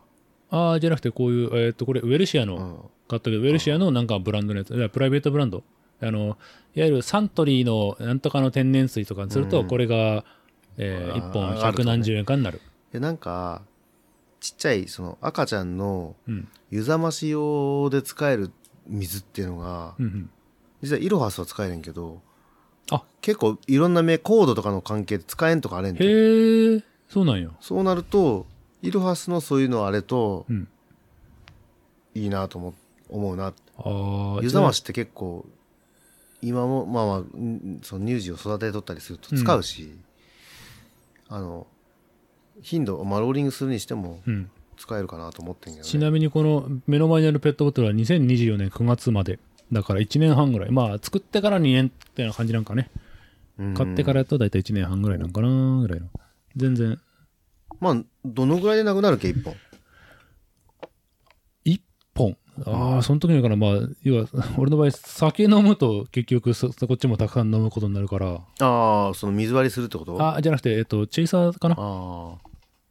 だから、6本、この2リットル用6本買って、を、まあ、い買ってというか、を、1ヶ月に2回ぐらい買っとくかな。あ結構使っとんね2回は安いかな。でもいい、まあ、1ヶ月に1回は間違いなく。あ使うってこと、うん、し、まあ、それこそ夏になればさらにペースは上がる。そうかん。水をちゃんと夏飲んどれんねそういう意味では枕元に置くようにしてるからね。氷とか入れて飲むってことああ、全然全然。だから、夏場はね、あの、常温で飲むがぬるいまま飲むねいや。すごいねだから、ちょっと気をつけてはいる。その、口つけて飲まんというか、ああまあ繁殖するするっつしね、あの、藤岡弘メソッドで、どうどう口からちょっと離して、こう。そういうキーの使い方ですか そ薄いあのう。いちいちいちコップに注ぐとかしない。どうせ俺しか飲まんねん、知ってる。なんかあれ買えばいいのにあのキャップそのフィルター通して飲めるやつやつあるああ、なんか、でも、うんここにつけるやつでしょ頭に。とかあ、ちゃうわけそんなやつ俺はあの買ったけどまるちゃんちちのあれのこういうスポーツドリンク用の、まあ、水用のやつがあってそのフィルターの中に入れれるんて丸いおー待ってその飲むそう、そこまでやる気ないし。でうん藤岡弘メソッドで、口をつけない。藤岡弘メソッドなんか知らんけいやど藤岡弘さんは常にもうペットボトルはあの口からあ一時なんかねああのあれ言ってたっけ、まあうん、コロナの頃かななんかああかな、うん、あのペットボトルじマイボトルを持って歩こうんうがからがペットボトルこの500のペットボトルがなんかスコーンと入れれるようなあのクーラーあるねくす空時あのまあ保冷ちょっとコップやろうんうん、あるねで、それするとまあペットボトルそのまま冷え冷たいまま持って歩くからそのまま飲んでちょっと置いといてみたいなのを頻繁にやると食中毒みたいな話があってうんたまたまなんかそれのメソッドが出てきいた。やいやそれなんかその話をした時に何の番組か覚えてないけど藤岡弘さんがゲスト席におっていや私はこういうそういうとそういうことにならないように気をつけてるんですなんか昔のあ気をつのけない昔の探検隊の時のなんか知識かなんか知らんけどうんうん、そうなんか当時聞いてその口つけるとそんで反則するから口から離して飲むようにしてますって。まあまあまあ、理にはかなったけど、こぼしたりとかする可能性は、ちょっとリスクは。あの、ものによるから。水ならいいけど、そうそう。コーラとかでね、あの、ぐるぐるってなるなるし、ブレってなるし、やばいけど、まあ水ならそれはありやと思うけどね。水とかお茶ならいいんやろねっていう。ああ、まあまあまあまあ、確かに。うん。まあまあ、水は、うん、買う。備蓄しとくくせそののはありやわ。水はいいと思うわ。ししとかんなんとも普通に。あの、そ家族がおるなら、なんかそういう意味で。一度起点になるしね、食事の。ある意味、水と、うん。イメたバーナーとかそういったあったかくする何かがあれば、うん基本的には何何でもできるしねそう食べ物っていう意味ではうんうんうん。カップラとかは変わんなんかもしれんけど最悪その左右にしてもいいし体温温めれるようなこともできるしはあ買っとこうまあ、いっぺんやってみたらいいんじゃない合わんかったら、まあ、それまでやけど、まあ、言うて、水、あれ、まあ、さっきも言ったけど、これで、400 3、400円 ?400 円ぐらいやったかなううんん。300円ぐらいやったかなぐらいのもやしかもしれ。ないまあ、ちょいちょいなんか、ウェルシアかなんか行く、行ってるんじゃなかったっけドラッグストアでは買い物してるで青しょ木。とかでは買うけど、まあ、ドラッグストアでは絶対あんなのがあるから。あるよね、うん逆に今もうないかもしれんけど、ああ、今、今、そうやもねしかしこ。たらこの状況やからないかもうね。ん確かに。なんか買っといた方がいい携帯トイレも見てんけど結構高いんでねまあ、ちゃんとしたやつはね、それは匂いのこととか漏れたら大変だから、そそうういそううのちちゃゃんんと考えると200円ぐらい例えばするものを1回ようん。そそそそれを何個持っとかんなんけっていう話にもなるしね例えば3日間泊まったとしたら何回そのトイレを例えば家族4人おったとしたらするんやっていう話とかね、そういうの計算して持っとかんとなんかなかったっけど、どっかの、あれだ、ホームセンターかなんかが、うんえっ、と、まあ、家族、一応なんか、えっ、と、うん、両親プラス子供だとこれぐらい、まあ、あえーこれぐらい必要です、これぐらいが目安です、みたいな、もう福袋じゃないけど、あ本なんあるんや防災袋セットみたいなのがなんか乾パンみたいな食料と水ペあーットボトルとはなんかもう全部段ボールやったかななんかもうちょっと気の利いた箱やったかあのリュックサック系やったか忘れたけどとりあえずなんか袋の中にどさっと入れてこれ買っといてえっ、とで賞味期限で外側にもなんか賞味期限いついつみたいな看板使用期限が書いてあるから、うん、それまでに使ってじゃあまたなくなったらまたこ同じものを買うみたいなうんまあそれはもういいかもしれないか確か確かホームセンターかなうんそれに一式あるってなるとうちも会社で乾パンみたいなのとか水とか備蓄しとるんやけど、うん時々放出されるあわもうなもう切れるかあら、うん意外と美味しいんやってね乾パンそうそうそう。まあ、乾パンはともかく、あの、えっ、と、たまに、えっ、と、パン、缶詰のパン。乾パンえー乾いたパンじゃなくて缶詰のパン。なんすかそれ開けたら普通にしっとりとしたかパンが入ってるっていう。そ大丈夫なの大丈夫ね。ええカビそうなカビ取りそうなまあやっぱりちゃんんと、まあ密閉してるからいいんやろね。うん確かに、言われてみれば確かに乾いてないのになんでだい、まあ、と水分は多少あるってことやろだからまあでも言言ったらその缶詰の中身なんて水入っとくから、結局ちゃんと空気き入らんように空気さえはい雑菌が入る環境じゃなきゃ大丈夫ってことっなてのことなんかね。うん。でもパン自体がもうそう菌によるその発酵じゃまあね。なまあ、発何酵かしらと進まんってことかな発酵と腐敗はうんぬんかんぬんってじゃないの。まあまあまあそういうまあねそういうのあるんやろうけどまあ、で、まあまあ正直高い。うん。えっ、と、それってただの食パンみたいなもんやろでもあ、じゃなくて、ちょっとあの、なんつうの、ちょっとチョコレート入っとったりとあか、あほんちょななんか味が3つぐらいあって、あそういうことそうそたらまあそうかう。まあ、ひまあ、1個。まあまあまあ、なんていうか、手手のひら台ぐらいの大きさが1個入ってる感いじい。いくらぐらいですかで、400円ぐらい。そう、高い。やっちぱょり。っとい割高ですなや、あのーなまあ、んちょかっ、と、ちょっと有名なベーカリーで買ったと思えば、こんなもん。まあ、なんかちょっと、えっ、と、うちの、あまあ、あれはね、あのーあ別にネット通販だから別にそんなに特殊でもないか、あの、まあ、いくらいくら買ったら送料無料でサービスしますっていう うんのを、まあ、うちの、まあ、会社と、で取っとる業者さんうん。だって、まあ、うまあ、仕事として必要なもの、うん。うん、まあ、商品、車椅子用品とか、えー、まあ、車椅子用品か、ほぼ。あと、まあ、たまに杖とかもあるけど、うんで、あと、2、300円足したら送料無料ですってなった時 に、そこ、えっ、と、福祉用具のカタログの中に、ちゃんと、あの、災害用品もあって、乾パンとか、ああ、なんか合わせ、合わせで買うんや。であと、まあ、健康食品というんで、なんやったら、まあ、本当にややわっとしたプロテインみたいなものとかヨーグルトとかもあるから、うんまあそういうのもちょいちょいと足すんやけどいろいろ使っても正直あんまりどれも美味しくないんやってね 聞いたことないメーカーのそれとかあったらうん美味しくないって、で結局そのえっ、とほ保存食みたいうんな、うんで試しに買ってみたその缶詰入りのパンがあ割と美味しいやんっていううん。あ、それって、あの買ってすぐ食った。 1個目はねまあ、とりあえずどんなもんそうそう味そうがあって。ああ、来た来た、こんなもんかって。あ、かああパコンあ、簡単に開くねんや。あ、まあまあ、ちょえ、っパン、え、となん試かしやえもんね。結構普通のパンやな。もっとの、なんか、それこそ俺もなんかもっとカラカラのパあン、ーそうしちゃったんやけど、普通のパンで食ってみて、あ、普通にうまいやん、これ。ただまあまあそう、そういう意味ではいいかもしれんね。で、ちょ、か、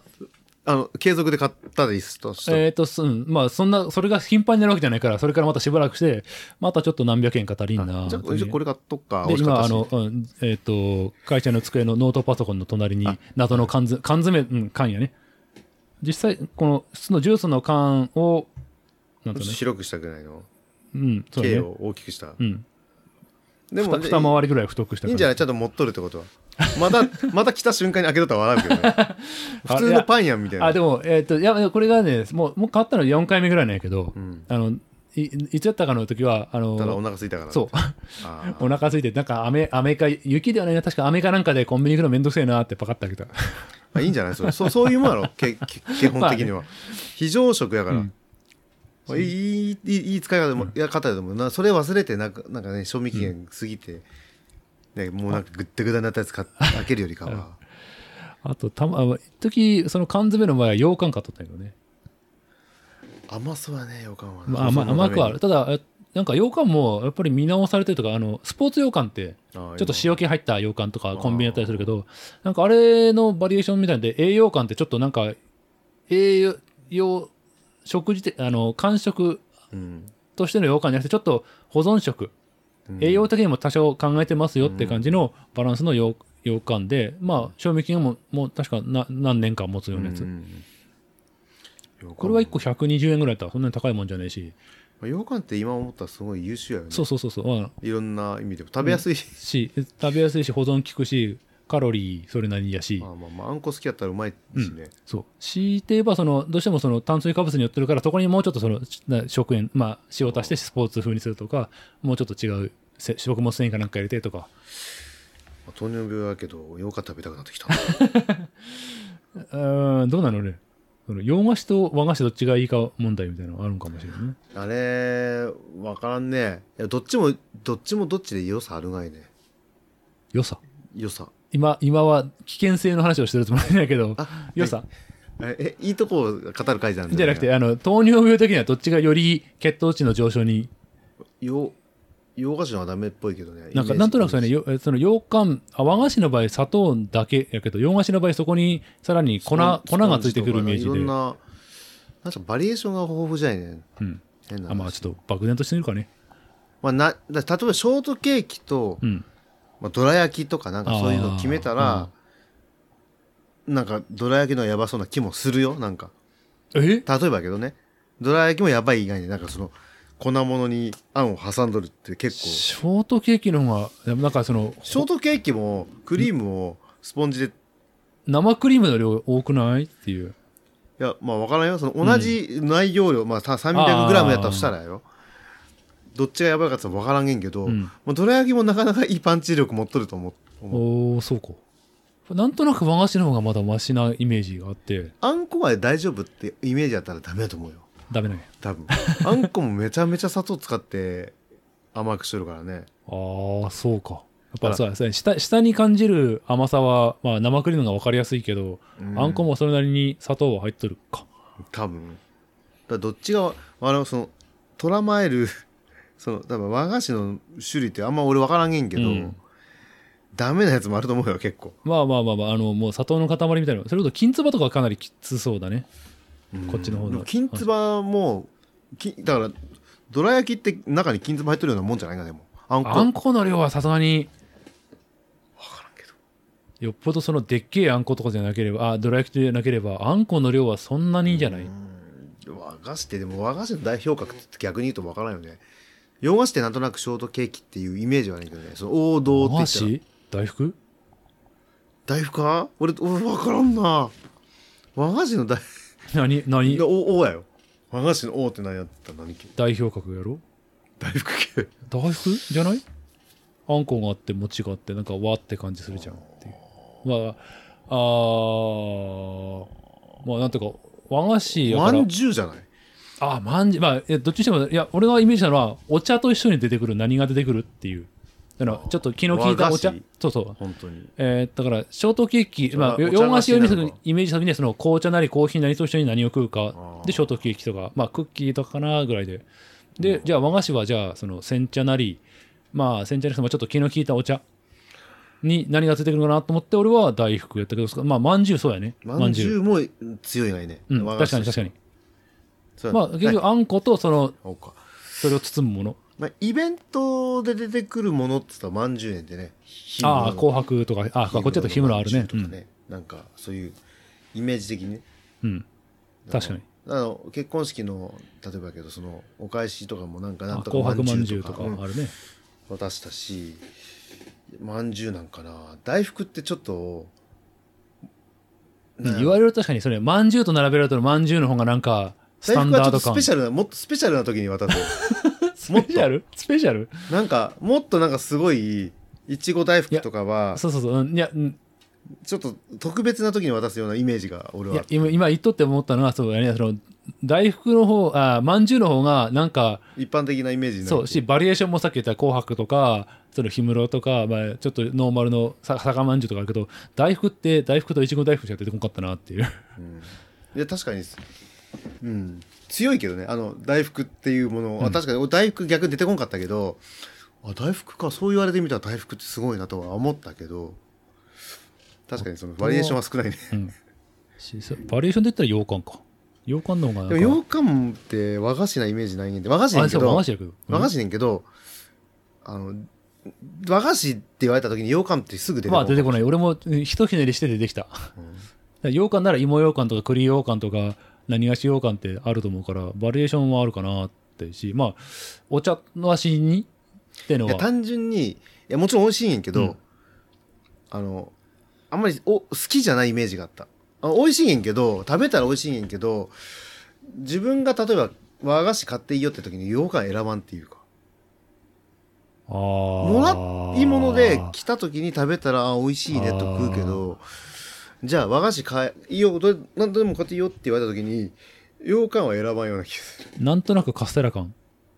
カステラカステラかカステラも自分で買うんでしょなんか引きでもまあなんかもらい物でなんかちょっといいまあそれこそ文明堂のカステラとかもらうけど自分でカステラを積極的に買うシチュエーションって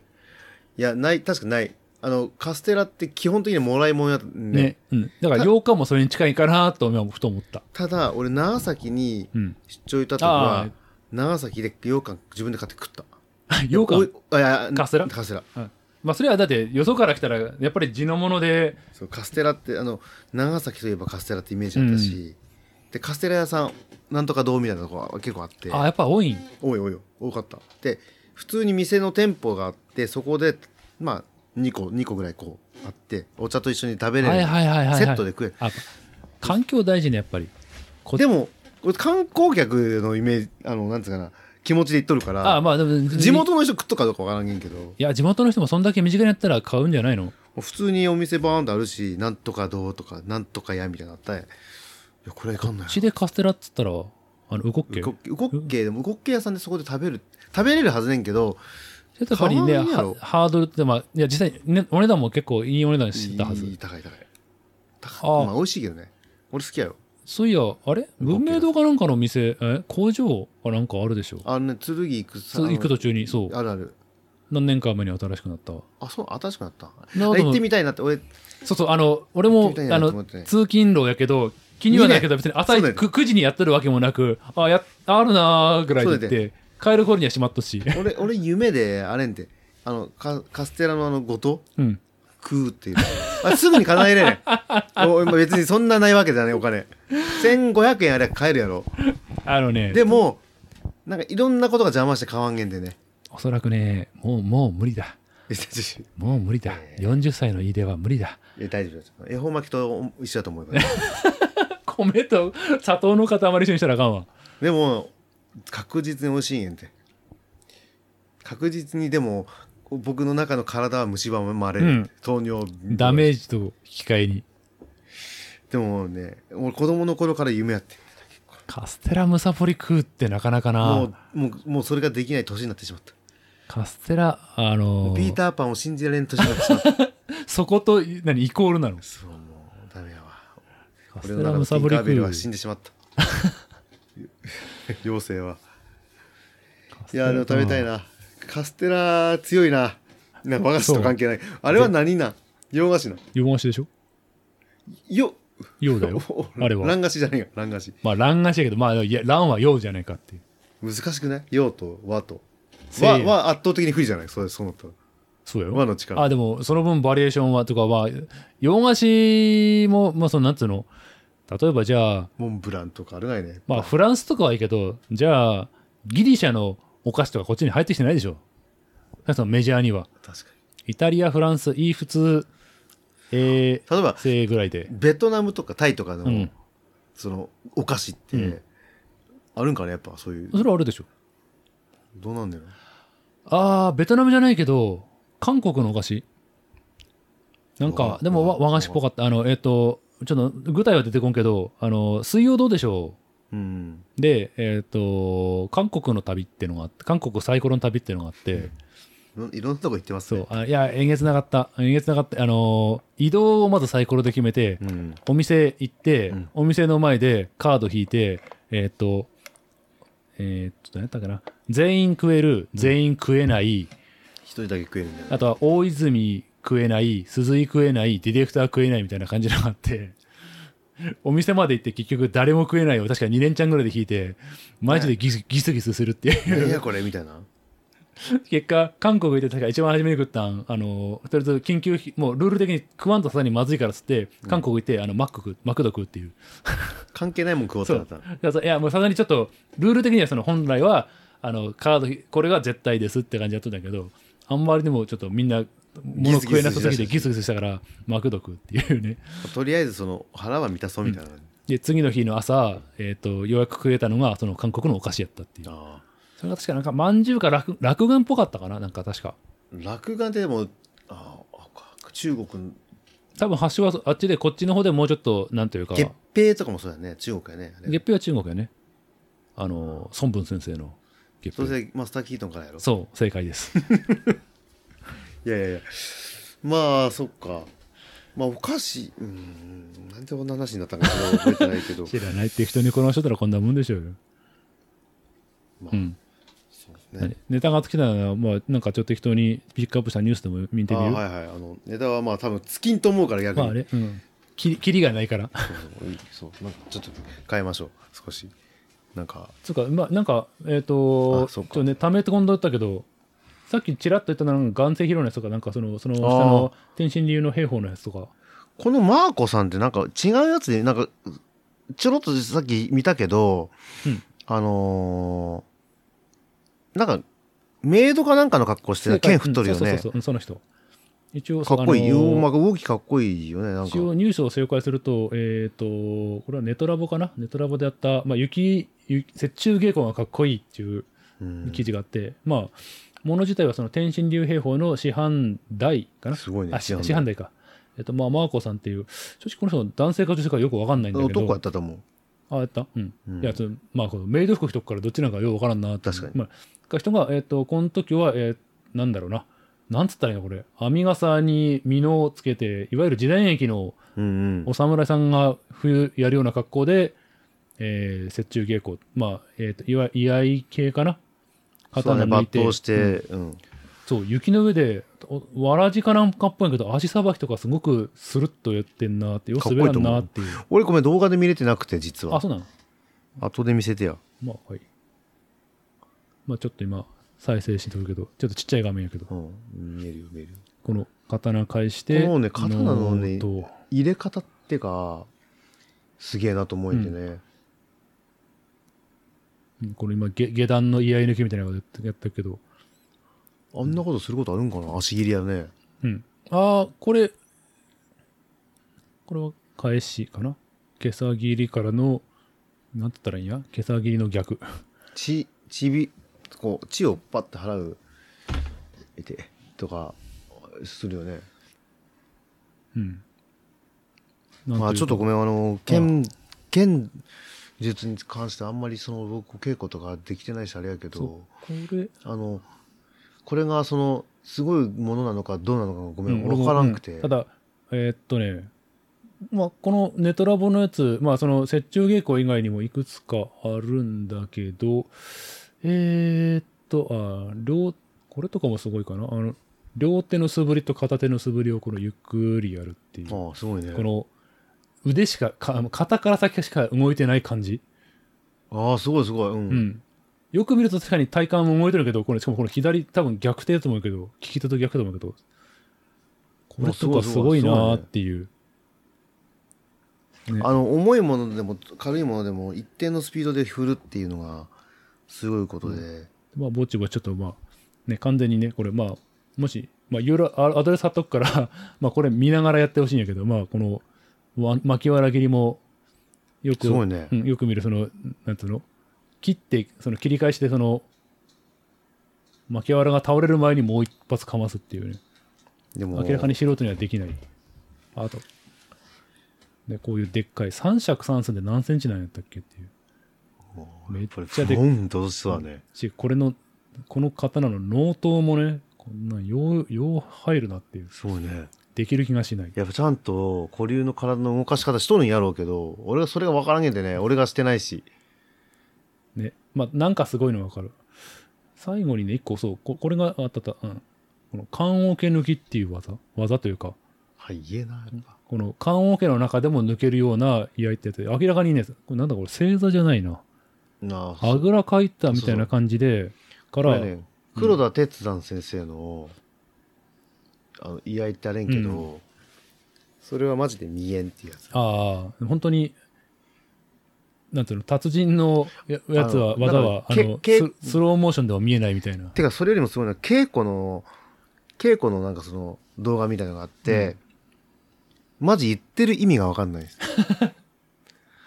あの、なんていうかな、一定の低速、低速低速で剣を振るっていう、あの、うん。その、なんていうんかな、浮き身とか、まあ、いろいろといろんなワードがあるねんけど、うん。そう常人にはその理解ができない、世界。武道ってなんか、お大体なんかそんな感じになりがちやね。あ力じゃない力で振るっていうか、もう、なんつうんかな。物理現象じゃないね。腕振る、速い、スピード、ね切る、切らんってう。んうん。でそれを、そそれを つ普通の人間の感覚じゃない感覚で使っとるんやろうから、そう説明できんのでしょうけど、うん言っとることわからんけど、長嶋茂雄と一緒で、ああ、まあ、言語化できない何かっていうのはあるし、あとはそれが伝わるかどうかはもそう、だからう、素質、そお互いの素質次第みたいな感じになたるね。ただ、ただ、塚頭を押さえて剣が抜けないようにしてくださいやけど、スーって抜けるわ けよ。だからなんでってなるがいね。そその絶対に自分より力強い人なんが抑えとるのに、うんスーって抜けるわけよ。それは、それは早くじゃなくても遅くでも関係なく。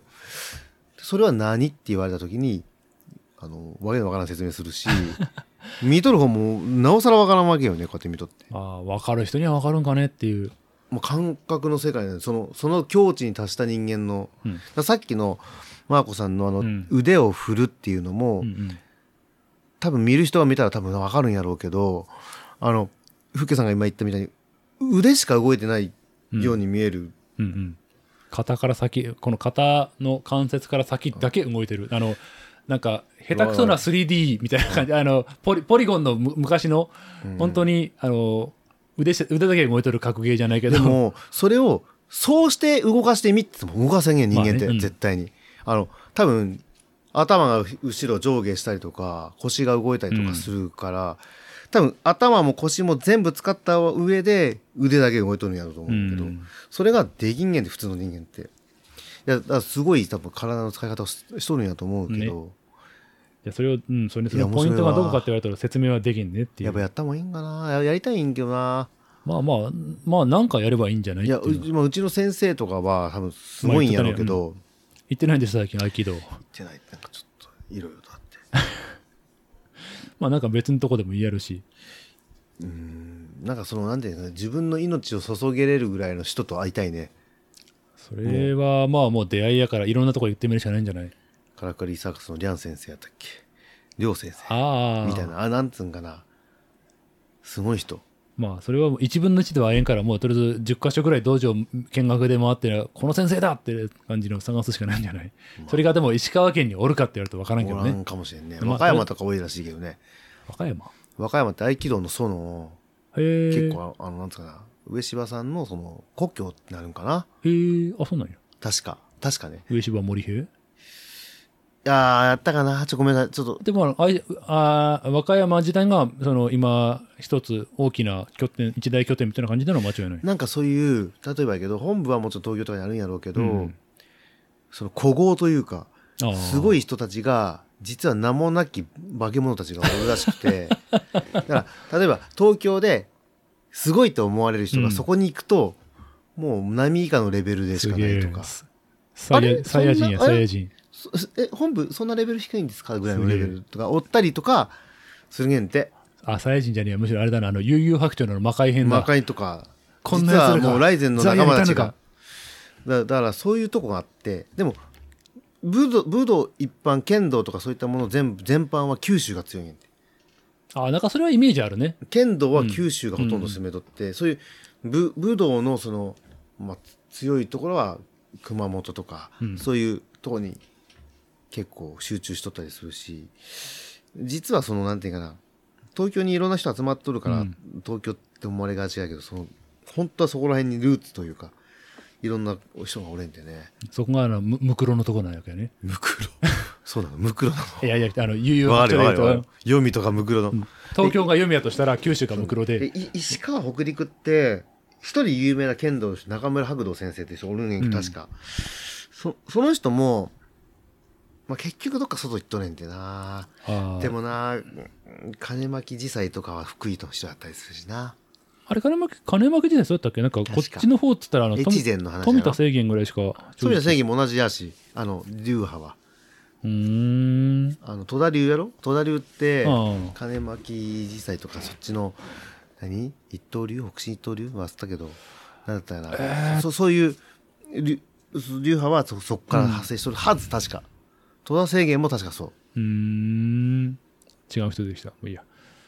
いや、えっ、とその、いや、和歌山のその隠れたこなんていうか実力者みたいな話み、たい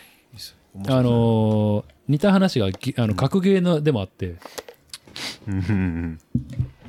学園のキャラクターじゃなくてじゃなくて、やっとあのるねプレイヤーの方いわゆる、あの、まあ、鉄拳っていうナムコが出してる 3D 格ゲーあって、もうこれもう世界的にヒットして、まあ、7だか8だかうんで、世界大会もあるし、でかい大会でいくと、大体、いや、ストリートファイターがあります、バーチャファイターがあります、鉄拳がありますみたいな感じで。で、えー強いのはアメリカと日本と、あと韓国やったかな。うんで、大体、えっ、と、アメリカで世界大会やって、その3つの国のどこか、大体アメリカか日本なんかな、が優勝するみたいなんだけど、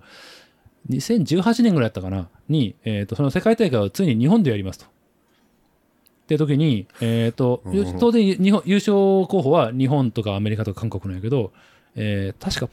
えー確かパキスタンうんの選手が来て、全員ぶちのむしで優勝してったっていう。パキスタンが そう。たごめん、ちょっとこれは調べといた方がいいかな。で、えー優勝して、しかも言ったのが、あの、うちの国には、あ、うちの国では、俺は6番目ぐらいやと。上にまだ5人ぐらいおると。かっこいいねもう、それ、そそのコメント聞いた瞬間、もう日本勢はもう、これはサイヤ人襲来や、ラディッツや、こいつは、まだベジータとかナッパがおるんやと。戦慄したわけやそう。で、実際、それで、えっ、と、次の大会の、あ、パあったあった、パキスタン。うん。うん。で、実際、どっちだったかなまあ、取材に行った、んやったかなたら、マジで、そんな感じで。で、じゃあ、これはすごいってことで、日本で次、まあ、世界大会にして、日本の大会に、じゃあ、もうお金、あれから募金、あ募金かなんかで、とりあえずお金用意するから来てくださいっ来てくれつって、来て、その時ももうほぼ、その、格ゲーって要は、えっと、日本選手か3本選手で一勝になっては、勝つにしてもラウンド1個取られるとかあるんやけど、うんほぼ取られずに、ほぼストレートで全部勝っていくみたいな感じ で、パキスタン勢が、こんな強かったんやみたいよ。なんで、正直、その技術的になんでかわからんけど、とにかくパキスタン勢が強くて、で冗談抜きで、あの、その別の人が来ても、もうどんどんもうボコボコに勝っていくみたいな。ってことはなんかそのに人種的にそ強い素養があるんかもしれあなあいねで一個言われとったのは今もうネット対戦が当たり前ねんってね、うんみんな家とか、まあ、ゲーセン行っても、まあ、直で対戦することあっても、まあ、ネットで繋いでうんゲーセン、別のゲーセンと戦うみたいな、うんでそうするとどうしてもちょっとそのこれは別に他のゲームでもあるけどラグラグがあるそうのん1フレームとかって、まあ、いわゆる60分の1秒ぐらいのラグとか、やっぱそれが地味に効いてくるんやけどパキスタンはそこまでのインフラがないからもう今でも顔を見せて直でやってるとじゃあゼロフレームでやっとるってことだまあラグなしねなしねラグゼロフレームね、でそれは大きいんじゃなかろうかとかって話もあるしそういうことはなんか知らず知らずにそのラグを計算して戦っとるってことまそあの人体にし、まあ、1フレなんてやって意識してなんとかなるもんじゃないから、もうゆゆまあ、なんていでうかもそのレベルの世界の聖地なる戦いやろ格ゲーって、やっぱそういう意味ではそれに慣れとる人の方がやっぱあ強いんやと対面しとるから、まあ、そういう人らが集まってやるってことは、そんだけ切磋琢磨がよりうんうんうん、ネットで集まって切磋琢磨よりより、なんというか密にできとるんじゃないかみたいだかなら。そのミクロンの世界じゃないけど、ね聖地なる世界で戦っとるってことやろね、達人同士ですげえって。切磋琢磨しとるってこと、あれあれみたいで日本の柔道界やったら日本の山は世界の山より高いっていうああ、そうなんや。だから世界の競っとるオリンピックとかで戦っとる優勝勢の日本人っていうのは、全員が金メダリストになれるぐらいのレベルの人たちの中でトップが出てるわけだよね代表に選ばれてああだから強いっていうだからそのだから日本の山は世界の山より高いっていうなんか昔そそううないんうの何が格言みたいなのあるんや。あるねだから日本で優勝取れる人らってもうほぼみみんな金メダル取れるやつらばっか集まってるからまあ、柔道の場合もあれはねあの国際ルールとかもあるんやろね。いや、なんかもともと、日本人ってす、まあ、今は変わったけど、こういう、あぐらかいて、うん。こういうす生活スタイルで過ごしとったって、世界では珍しくて、中国ですら椅子に座っとるっああ、確かに。てなると、えっと、なんつうかな、引く力が強いんやんで、あの、お屈筋が強くて、あの、押す力は弱いんや逆に。うんだからパンチとかあんまり強くなくて、ああ、打撃よりも引く。柔道あみたいにこうグッて引く力っていうのは民族的にせあ、まあ、生活的にあうんうん。強いんでだから柔道って強いん日本人っていうのはなんかその格闘のやつで見たわ、武道のそのなぜ日本人が柔道強いわけみたいなのであってそうまだあとまあまあまあ、確かに。まあもちろんせ人口も多いっていうのもあるやろうけど、まあでも相撲とかもそうだけど、まあ、日本で発症した以上日本人の体型なり性質に、もちろんあの沿ったというか、うん即したものである、うん、ってことだよね。まあちょっと、うん、そう、今ちょっとあのパキスタンの話はね、あの前からちょっとしたかったんやけど、なかなかこのこっちの方向に話が多かったから、うんそのあ隠れた競合って話で、ちょっと、あこれはいいなと思って、だ隠れた強豪でもおるんかもしれん ねからもう一つ、重あさいや、大江さん、もう一個あった、そのパキスタンが今、すげえすげえ、もうこれがもう2018年、もう3、4年前、4、5年前の話からやから、もうパキスタンが強いは、もうそんなに珍しくないんやけど、なん何年、1、2年前やったかに、どこやったかな、セネガルかどっか、アフリカかなんか に、俺らはパキスタンよりか強えから、みたいな話があって、これはどうなったかは知らん。ウッキョさん知らんってことは大したことなかったよなわからん。まあ、あーだからもう最近、鉄拳、鉄拳のでもパキスタンの旋風はマジで、当時、格ゲーの、なんつうの、垣根越えて、みんな 3D 格ゲーとやっぱり 2D 格ゲーって結構そんなにつながりがなかったりするんやけど、俺 3D 格ゲー見んけど、それでもなんかニュースが回ってくるどぐどらいうだのよねもともとそのパキスタンのその子出てきた子は、うんあれ弱くねってなったのかな世界のそのあれを見てシーンを見てどうなんかね、なんで絶対にその人はあ俺でもいけると思って多分出てきたんやろうと思うけどたそのインターネットとかそういったネットのことに対して多多少悟い方方であれ弱くねってなってんのねあ、どうやったかななんか書いてあったと思うな、そので時そのう。そうじゃないとそのそのもっと上の化け物たちはあ、いや、いくえよっとね、そうか、一個説明が抜けてた。あの、その、じゃあ、パキスタン勢がなぜ、その、日本大会まで来なかったか、出てこなかったか、うん隠れてたかっていうと、えっと、パスポートの関係でアメリカに入国できないからっていう。えそうなのえっと、パキスタンってインドと揉めとる関係で、結構、その、アメリカでも、あの、ん絶対じゃないにしても、結構、もろもろのチェック大変なが、んやだからじゃあ、アメリカ国内に知り合いがいますとか、なんか、結構、それなりのないなんかがないと、入ってこれんと。国際情勢その問題で、日本大、ね、それが日本でやる大会やから、こじれゃだよあ行けるっつって、で、まあまあ、予算の関係かなんかで、とりあえずよ予約一人だけ行ける、行く金が工面できたから行ったみたいな、そんな感じやったはず。そうだからいいくつかが噛み合って隠れた化け物たちが化け物がそうでそれがそう見つかったからじゃあもう金払うから来てくれみたいな感じで絶望的ですねあのその 北側からしたら俺ら俺ら強えって思っとった人からから来たらまさにそのいやーもうエイリアンもうそのサイヤ人のいやーでももうちょっと物語としてちょっと出来すぎな感じはあるよなって感じのそのゾロゾロおるわけやろ自分より強い。 メラ、 ゾメメラメラだって言われたようなもんやろそうそうそうだから結局いやでもバーンさんの。マジでああのあ本当にあの時はちょっと俺のそのツイッター界隈は騒大騒ぎやったからねなんか知らんやつが優勝した上に俺国にはもっと強いやつが56人おるみたいないいねやマジで本当に冗談抜きで誘惑じゃんっていう本当やね。いや俺誘は惑強くのなラいイゼよン。の知り合いじゃんっていう俺は強くないよ。5番目ぐらいだよって言ってる。いやー本当あれはでで本当に確か半年たた23か月後になんかそのなんつうのライターの人だったかが取材に行ってっていう嘘やろって。マジだ本当に本当に強かったって。マジだこいつやべえみたいなあつい最近おとつい昨日かな、うんストリートファイター6みたいなのあれんね今ああ6で今ベータテスト中かなちそうそうょ見っとて忘んけれどたけど、うん、ちょっと見てんけど、うん一応まだ竜剣チュンリーはおれんねおるおるあとなんかちんで俺見たやつは新キャラやったけどあガイル持ったわしあのあのガイルもおるし多分ダルシムとかもおるけどダルシムとか見た目変わりすぎて分からんと思うわえもう髪の毛入ってたやつなヒゲがすげえあーであであとまあ 3D やからそのヒゲすごいのもあくまで標準のビジュアルでなんかちょっとあの 2P カラーみたいなのがすると要はヒゲなしモードとかあーできちゃったりするからなんかもう全然知らんキャラ持ってああ俺もストリートファイター俺4ぐらいまでしか見てないから5の時点でもうなんかようわからんキャラたくさんおんねつうかもう竜さんは、うんもう もうなんつうか俺見たビジュアルはもう道着破れてなんかああそうそう なんまかあ型になんか変なのあ待っとってんけど、のーまあこの辺はいろいろ言われとるけどやっぱり4号あたりからやっぱ世界放浪しまくったのあじゃなくてえっ、と世界展開しようと思うとやっぱりアメリカとかに受けるのはやっぱりムキムキマッチョもっともっとごっつくみたいな感じでそうすると分かりやすく道着破れとってもっと腕がごっついみたいなたたただ僕その物語を考えるにあたって、うん何しとんねんっていう あの何年間放浪して何年間強いやつと俺より強いやつと会いに行くっていうねずそっうと言ってんだろうね 放浪しすぎじゃねえかと まししかもちょっと俺少しだけよ読んどったのあ、が、うん、ケンはうんなんかのそのえっと犯罪組織のボスでは追われとるらしいよ今書いえああそうでしたてあった、あ違うストリートファ格ゲーのストーリーああまあ、うんだ闇落ちしたみたいになっとったよ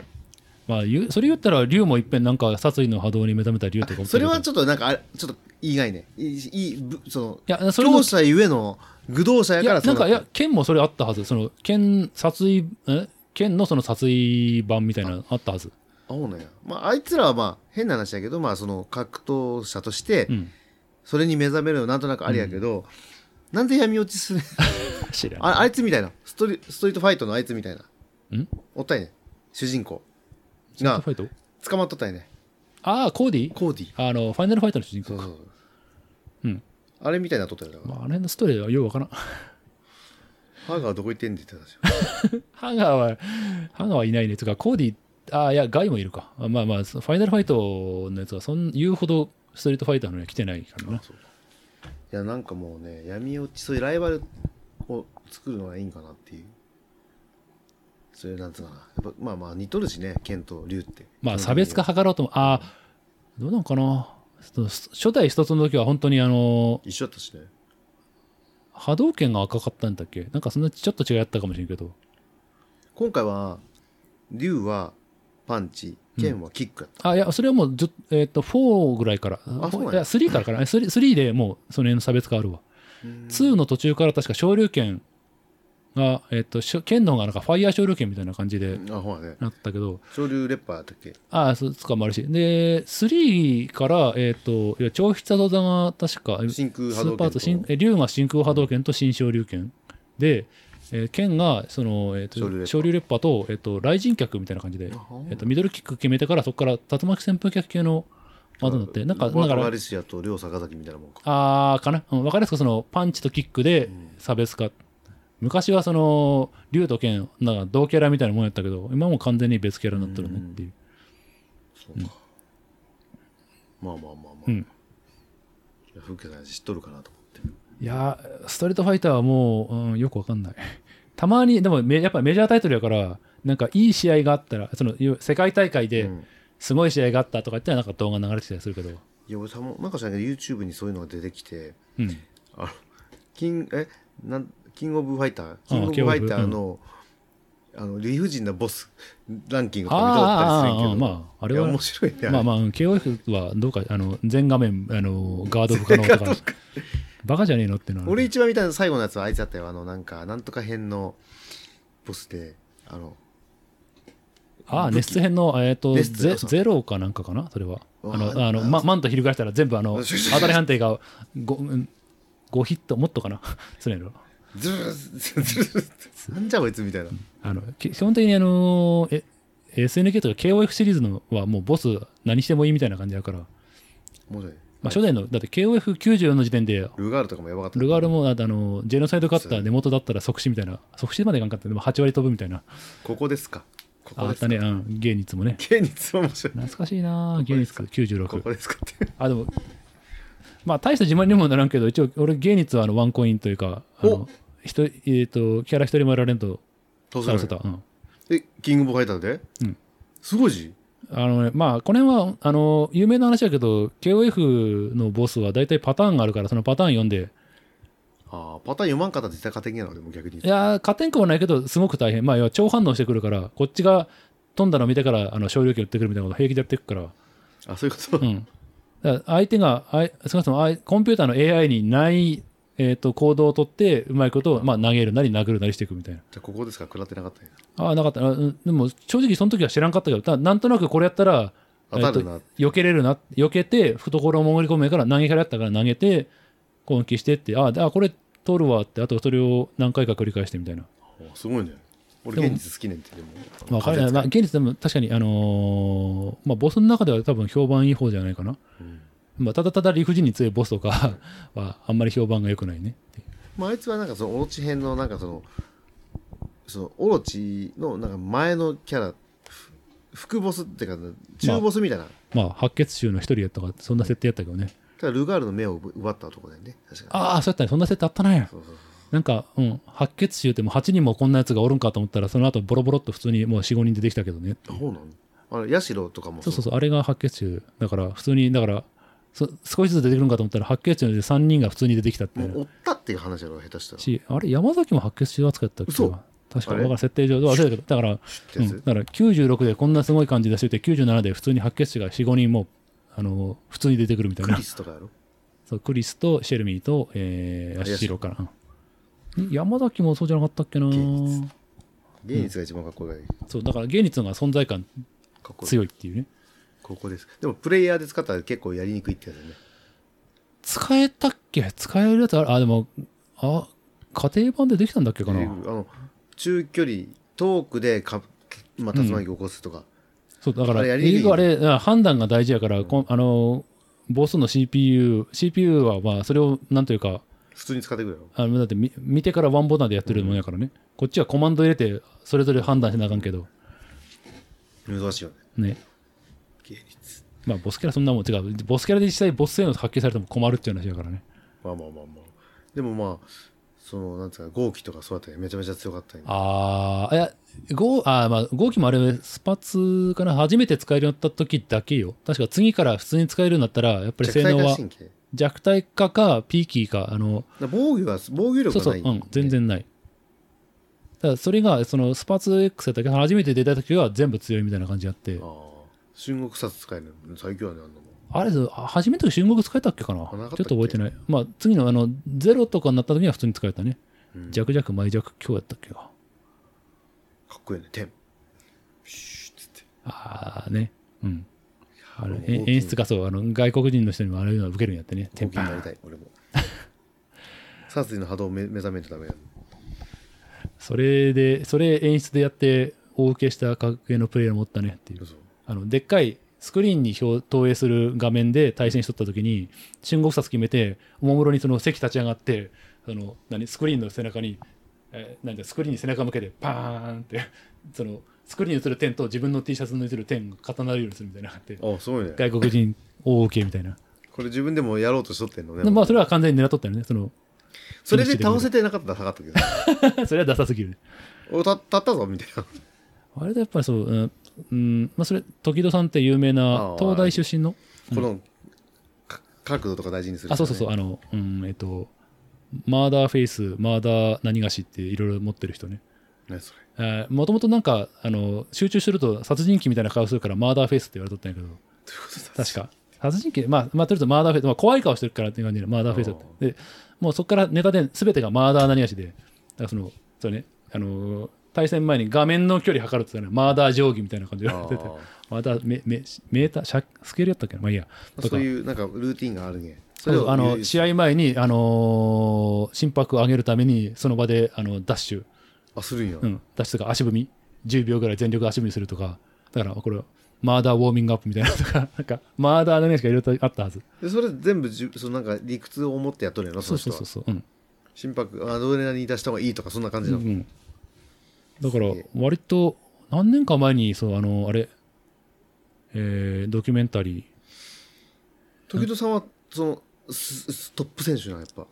今知らんけど、まあ、でもでも見る何年か前にも世界大会でその18歳ぐらいの超強いアメリカの人に対して勝ってまたう梅原さんもすごいな梅原はでも最近大会でどうこうってあんま見んかななんか俺前見たのはねずーっとずーっとた対戦しとって、うん文句言いながらだか ら対こまあ、格ゲーはそんなもんですっていう、いつあんたあれやなみたいなうん、基本的にはねもうもう愚痴りながら言うからやるからで結構負けとったっていうその時、まあ、実際、梅原も何年か前のインタビューで、まあ、一番強かったのはやっぱりその18、20歳ぐらいの頃、反射神経が一やっぱり一番、衰えんだよ反射速度が一番強ごてっていう。実際、その、そえっ、と、その、何年か前の世界大会で、時戸さんとアメリカの18歳ぐらいの選手、まあ、その時、世界大会、うんその別の大会もう優勝しまくっとって、今次のスーパースターこいつだみたいなやつがおって、それがそれが強かった理由はほんと反射速度見てからあの有名な壊し見てから昇竜みたいなことやってくるみたいなちょっと牽制打ったらその隙にこれが差し込めるからってその差し技を正確に差し込んでくる猶予は猶予は0.0何秒ですみたいなそれをまあ狙ってやってくるとそうそれを読み合ってそのあえて隙作ってえー、とそこにまあ普段普通なら打たん技をかぶせて勝ったカウンターしてみたいなでもその人でも対策みたいなもんなのそうそうそううんキャラ対言うならばその頭脳プレーで勝ったってことか読みとかそうだよね単純なフィジ、えーっとスポーツで言えば単純なフィジカルとかじゃなくて作戦で勝ったみたいな感じだよね今読み合いというかまあかっこいいよねそれはね、それ確かそれ話題になってなんなんだったっけあの所さんの番組でも紹介されたはずあれどんな理由か忘れたけどさなんでか苦手ないところさんのなんだえーろうっとあの笑ってこられたかなんかでうん笑ってこ紹ら介れたされたんじゃなかったっけなえーちょっと理由を忘れたけどすごいねそれうん、それぐらいちょっとうん実際あれは俺はなんていうかなある程度説明解説き聞きながら見たけど、うん、すすげごえくそれそれそれまでも確か確かまあちょっとこれはせ説明が難しいけどい予選かなんかで一回その選手に負けてるんじゃなかったっけな、時戸さんがうん、で決勝でリベンジみたいな感じじゃなかったかな敗者復活戦みたいなのがこれちょっと説明難しいんやけど、えっと、格ゲーの世界メジャー大会って トーナメント負け、えっと、敗者復活トーナメントがあるのおう例えばじゃあ32人のトーナメントやったら1回戦で16人負けるけど、んそれは敗者復活の1回戦に行くうんじゃあうん次に勝ち上がったら16人で、えー、と2回戦やるけどそんなまだ敗者、えー8人負けるけどそしたらそれの、えー敗者復活の2回戦に行くだから2回戦う2回やるうんで、えーとルえーとウィナーズトーナメントの優勝者ととえールーザーズトーナメントの優勝者が3を決勝やるやけど、えーとそのウィナーズ側は1回負けてもよいうんえー例えば5本選手だったら、えー、と5本取られてもじゃあ、えーともう一回できるそこからリスタートリセットみたいな、でそれでルじーゃあザかーそズ、れで勝ったってこと、うん、だから、えーと 2, すごいね2回勝ったってことになるのかな勝ち越したってことやだからだからすげえうん、だからそっちの方がまあいわゆるリーグ戦やれば一番なんというか一本当のじ強いやつ分かるんかもしれんけど、まあ、トーナメントでは早く進行しつつちゃんと、まあ、なんとか紛れを少なくというかたまたま1個勝ったから優勝じゃなくてちゃんとああ強いやつにもう一回やってみたいな。でもおちょっと待うって盛り上がるよねそれそうそうそうそう、うん一番いいスストーリーー的にもそのどだい基本的にはそのえっ、と、一回負けたやつ、あまあ、必ずしもそうではないか。そのまあでも、ま、自分が負けた相手が勝ち上がってければ、その場、あその場でリベンジできるわけやし。おー面白いですね。あの仕組み確かに、うん面白いと思う。うん確かに。トーナメントしつつ、運で負けた可能性もあるってことだね、だから結局。まあ、運というか、まあ、紛れというか、ちょっとね、って言いたくなるけども、まあ、2回やって、ちゃんと敗者復活までやってんだから、その理由はもうないし。かもルーザーで一回勝ってまた勝っと勝つってことはやっぱ実力で勝ったような感じするわね、確かに。確かリセットって言ってたっけかな、まあ、その、まあ、ルーザーズが1回勝って、その、本当の五分の状態に戻すことを。いや、仕切り直す感じそう、でいういねん。。まあ、それも別、うん、そこも確か結構、そんな余裕を持ってリセットしたわけじゃなくて、結構ギリギリでリセットじゃなかったっけな。で、最後の最後にちょっと隠し玉的に、その最後の対策残してたみたいな感じで、すごいね、それが決まって勝ってんの確かそう、うん垂直ジャンプして、その隙に相手が裏回りしようとするから、それを読んで、なんか、なんか技、普普通出さんような 技を出すんや。まあ、まあ、中キックかなんか置いといて、相手が食らって、そこからフルコンボ叩き込んで、それこそ春国殺かなんかでフィニッシュなかったっけな。かっこいいし、それ。合気使ってたってことご確か合気のはず。あの時のは。うん。まあなんか、そう、ストーリー込みですごいねって、まあスポーツなんでもそうかもしれんけど、格ゲーの場合は、ちょっと分かりやすいとこあるかな。その、スポーツの場合どうしても、まあずっと見てって積み重ねで、一試合だけ見てもストーリーって伝わりづらいとこあるけど、まあ、格ゲーはね、確かに。まあそのわかりやすい実況解説が結構うる、まあちょっとうるさいぐらいにその辺言ったりするから、その辺込みで。それ実況の人もでもようわ分かっとるね。そうね大体その実況解説も、まあ、長いことそこを見てる人まあまあまあ。まあ、野球で言えば、まあ、その解説、まあ、実況はともかく解説はその元プロ選手でもう何年もやってて、うんだったらその両チームよう知っててみたいな。で、かつ喋れる人。うん。野球の場合必ずしも解説喋れる人じゃないかって言ったりするけど、まあ、その辺をちゃんと選んで。ここの意図が分かっとるってことだね。だからそうそうそうそうなんでこんな動きしたかっていうの分かっとるってことだね。うん、し、それを的確に説明できるし、なんやったらその、その個人的なパーソナルなこと、まあ、なんやったら友達やったりするから、まあ、ここの大会にかけてるとか、ぜぜまあ、前回大会では準決勝で負けたから今はちょっとうん気持ちがあるとか、そのベテラン対新人とか。でその人ももう強いのはその負けた人は。だからその、それがだってもともと、その頃はもうでっかい大会優勝しまくっとったって、うん今今でもも強いんじゃないかな。あ、でも、どうかね、その、反射し、えー反射速度でやっとったんなら、やっぱ、落ち込むと落ち込そうむ押してくるとどうなるか。最大の武器が落ちるってやっぱ弱いね。まあ、それに対してなんか別の何かを足していく。結局、そうだね、その人もじゃあ読みが強くなるんかもしれんし、わからんけど。もうフィジカルで戦っとった人やからね。うんそういう意味では。あ、最大のフィジカルになれんのだからその格ゲーで言うたら、下手したらああ、まあね。うん。筋力みたいなもんやろ。だから、瞬発力勝負だった。ああ、どうしようかな。もうもう結構いい時間やけど。本当に。もう一個だけ、もう一個だけ。ああいいっすいいのっすいいっす、テトリスがすごいらしくて最近。今、ま、また来とらん、そういうテトリス流れが。テトリスが、の対戦、えっ、と、あれも何版かちょっと忘れたけど、ファミコン版かなんかだったかな、本当に。えーまあ、テトリスって、まあ、んひとずっとやっていくと、ああ、ですか、当時の対戦は本当に消してったら、えー相相手手に側に。行くんだけど、それがあったっけな。なかったっけまあ、まあいいや、えっ、と、とりあえずある程度やっていく、消していくと、どんどん落ち落下速度が速くなってういんく。うんうん。で当然反射新速度もあるかもしれんけどそもそもボタンを押して反応する速度ってのがあるからあはいはい限界があると。っそうね。て言われとってその限界値超えてくるってことそうえっ、とハートのまあハートじゃないなハートの9いやえっ、とレベル的にどうやったっけなちょっとどどんな表現しとったか、ハートの9のなんとかの5みたいな。あったえよねーまあ普通にそうね 1, 1から始まって100までいってえっ、とハートに行くっていうのがまあゲームボーイ版ではそうやっそうたけゲームどボーイやね俺もゲームボーイしかしたことないわで今思ったらゲームボーイでテトリスってなんで買ってんのって思うけどねなんかまあ有名やった、ね、みんな持っとったよねうん。とりあえず、それが2021、えー、20年やったかな。まあ、とりあえず21年の世界大会で、えっ、と、その限界を超える、えー方法が見つかって、方法なんかね、めっちゃ連打するとか、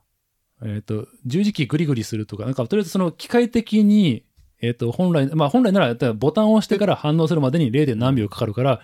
落下速度が 0. 何秒うんで落ちるまでだったら、もう、もう、もう限界ですってもうおもう無理やねって やったけど、すなんか、うん、すげえ方法を取ると、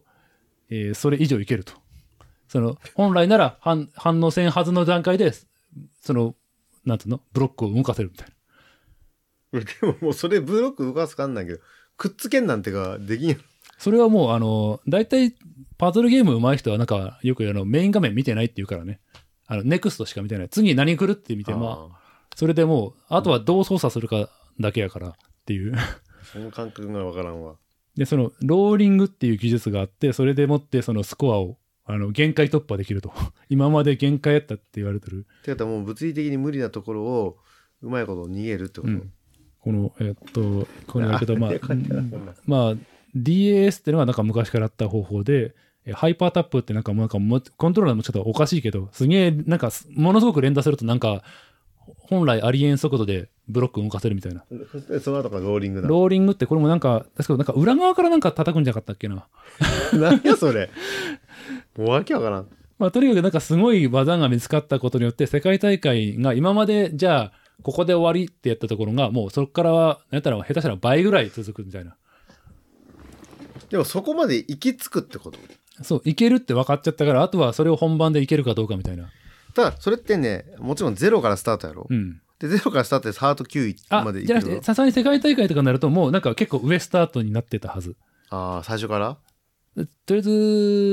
ずしょ将棋じゃないけど、もうずーっと人に何時、な、下手じゃん何時間もかけてそこに積み上げていくわけじゃないんや。さすがにそこはちょっとね、うん大会上ある程度だったはず。うん。あ、ですから、レベル40到達って方から、まあ、うん確か20から、とりあえずデフォルトで20から始めて30ぐらいが限界だったんじゃなかったかな。それがまあ40までいけるみたいな感じで。うん。そう、あ、あだね、本当はレベル29から、うん。が、まあそのキル、キルスクリーンと呼ばれている限界値やったと。 それが40までいって、それがさらにいって、今もっともっといってるはず。うん。だかでらもまあ、下手したらそれ以上って早くならんがいね。いや、えっとね、その辺はもうなんか、こプログラム処理で、なんかもう、いや数字上も延々、んあ、上がってくれるんや。まあ、処理できてるのかどうか知らんけど、なんかもうすごい。え、そう下手ですねしたらそのローリングの技術使えば、うんなんでそんなにいけるのえっと、詳しいことはちょっとはね、俺は説明できるほど詳あの読み込んでないけど、まあ、まあ、アドレス貼っとくけどさ、まあ、とりあえず、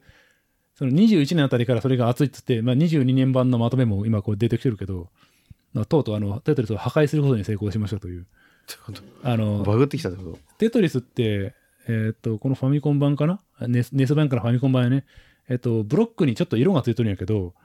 ある程度いくと、そのブロックの色がなくなるっていう、これ、わかるかなこのみピンピンク色というか、 カラーパレットが壊れてしまって、なんで変な色がなる処理できなくなるってこと多分処理用のなんかおかしくなるよね。で、それをとうとう、その世界、世界チャンピオンがそこまで、まあソロプレイで行ったって言ったら、まあ、それに追いついた選手が出てきてみたいな。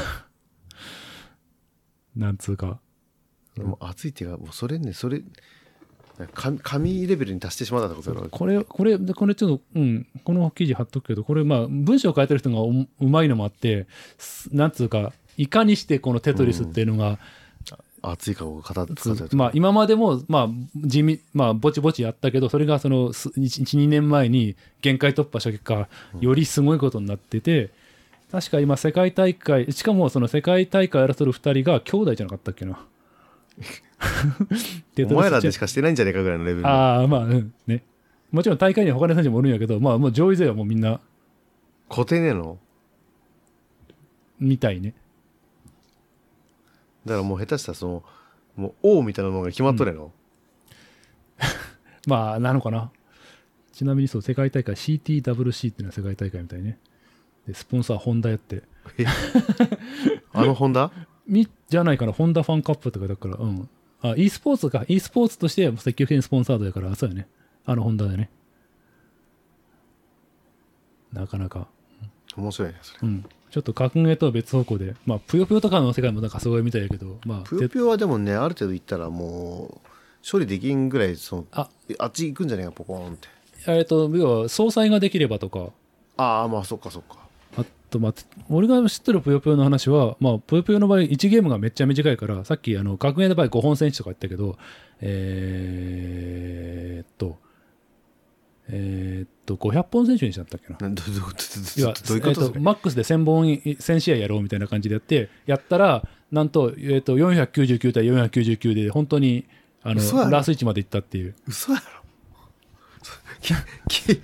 やいや普通に考えてよ拮抗しとってもそこまで拮抗しんよ普通そう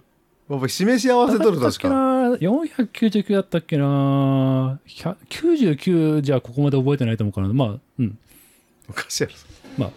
プ,、うん、プレイ内容はまあ普通とまあ極まった普通というか さっきのテトリスみたいに限界突破はしてないけどでもそのなんか勝負のもつれ方が極まっとるみたいな確か最後 A が買った次 B 買ったみたいなのをずっと繰り返してるってでこと確か最後の方もう残り A, A がもう残りじゃあ大手っていうところから56本取り返して並んだんじゃなかったっけなああー B が、うん最後最後リードしとったけどみたいなてか極まった世界すごいねって俺10本選手ぐらいかなと思ったら500本確か500 500ごめんちょっとごめん数字に自信はないただす1000ぐらいはやってたはず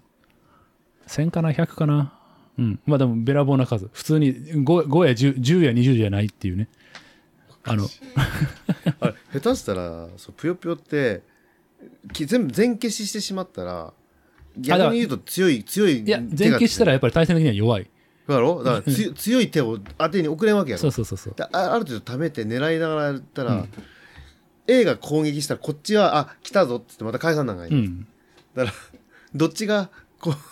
どっちがいいかっていうのはそその攻め合いになるってことやな結局、うん、そうそうそう。なんか、うん、この解説、実況聞いてる分には、なんかそんなややりとりしとった。で、実際それでちょっとうまいこと先手打って、その、く崩れたって試しすぎた時に一発だけワンパンでやられるみたいな展開もあったはず。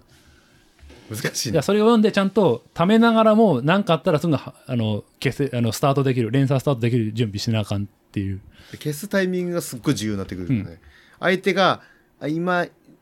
消せんなって時に送ったりしんと勝てんってことだこよっちが万全じゃないけど相手が崩れとれば先に攻めちゃうみたいなねこ一発で殺しきらなくても一回も うえ崩してしまえばなかなか下手したらそのプロたちはもう自分の番見てないんやろねあー相相手の方見とれんのねほとんあっどて言ってたかもそれさっき言ったようにその自分の画面はもう見てないネクストしか見てないけど対戦の場合ネクストと相手し相手の画面見るんやったっしかけ見てないよねそんな感じになるんじゃそなうかったそっうけじゃないともう自分だってもうどうでもいいがでもできどうでるもわいいけからよもうあの想像できてるからだから自分相手の弱みが見えた時に送らんなってことだろ、結構恐ろしい世界ねもうなんか見え方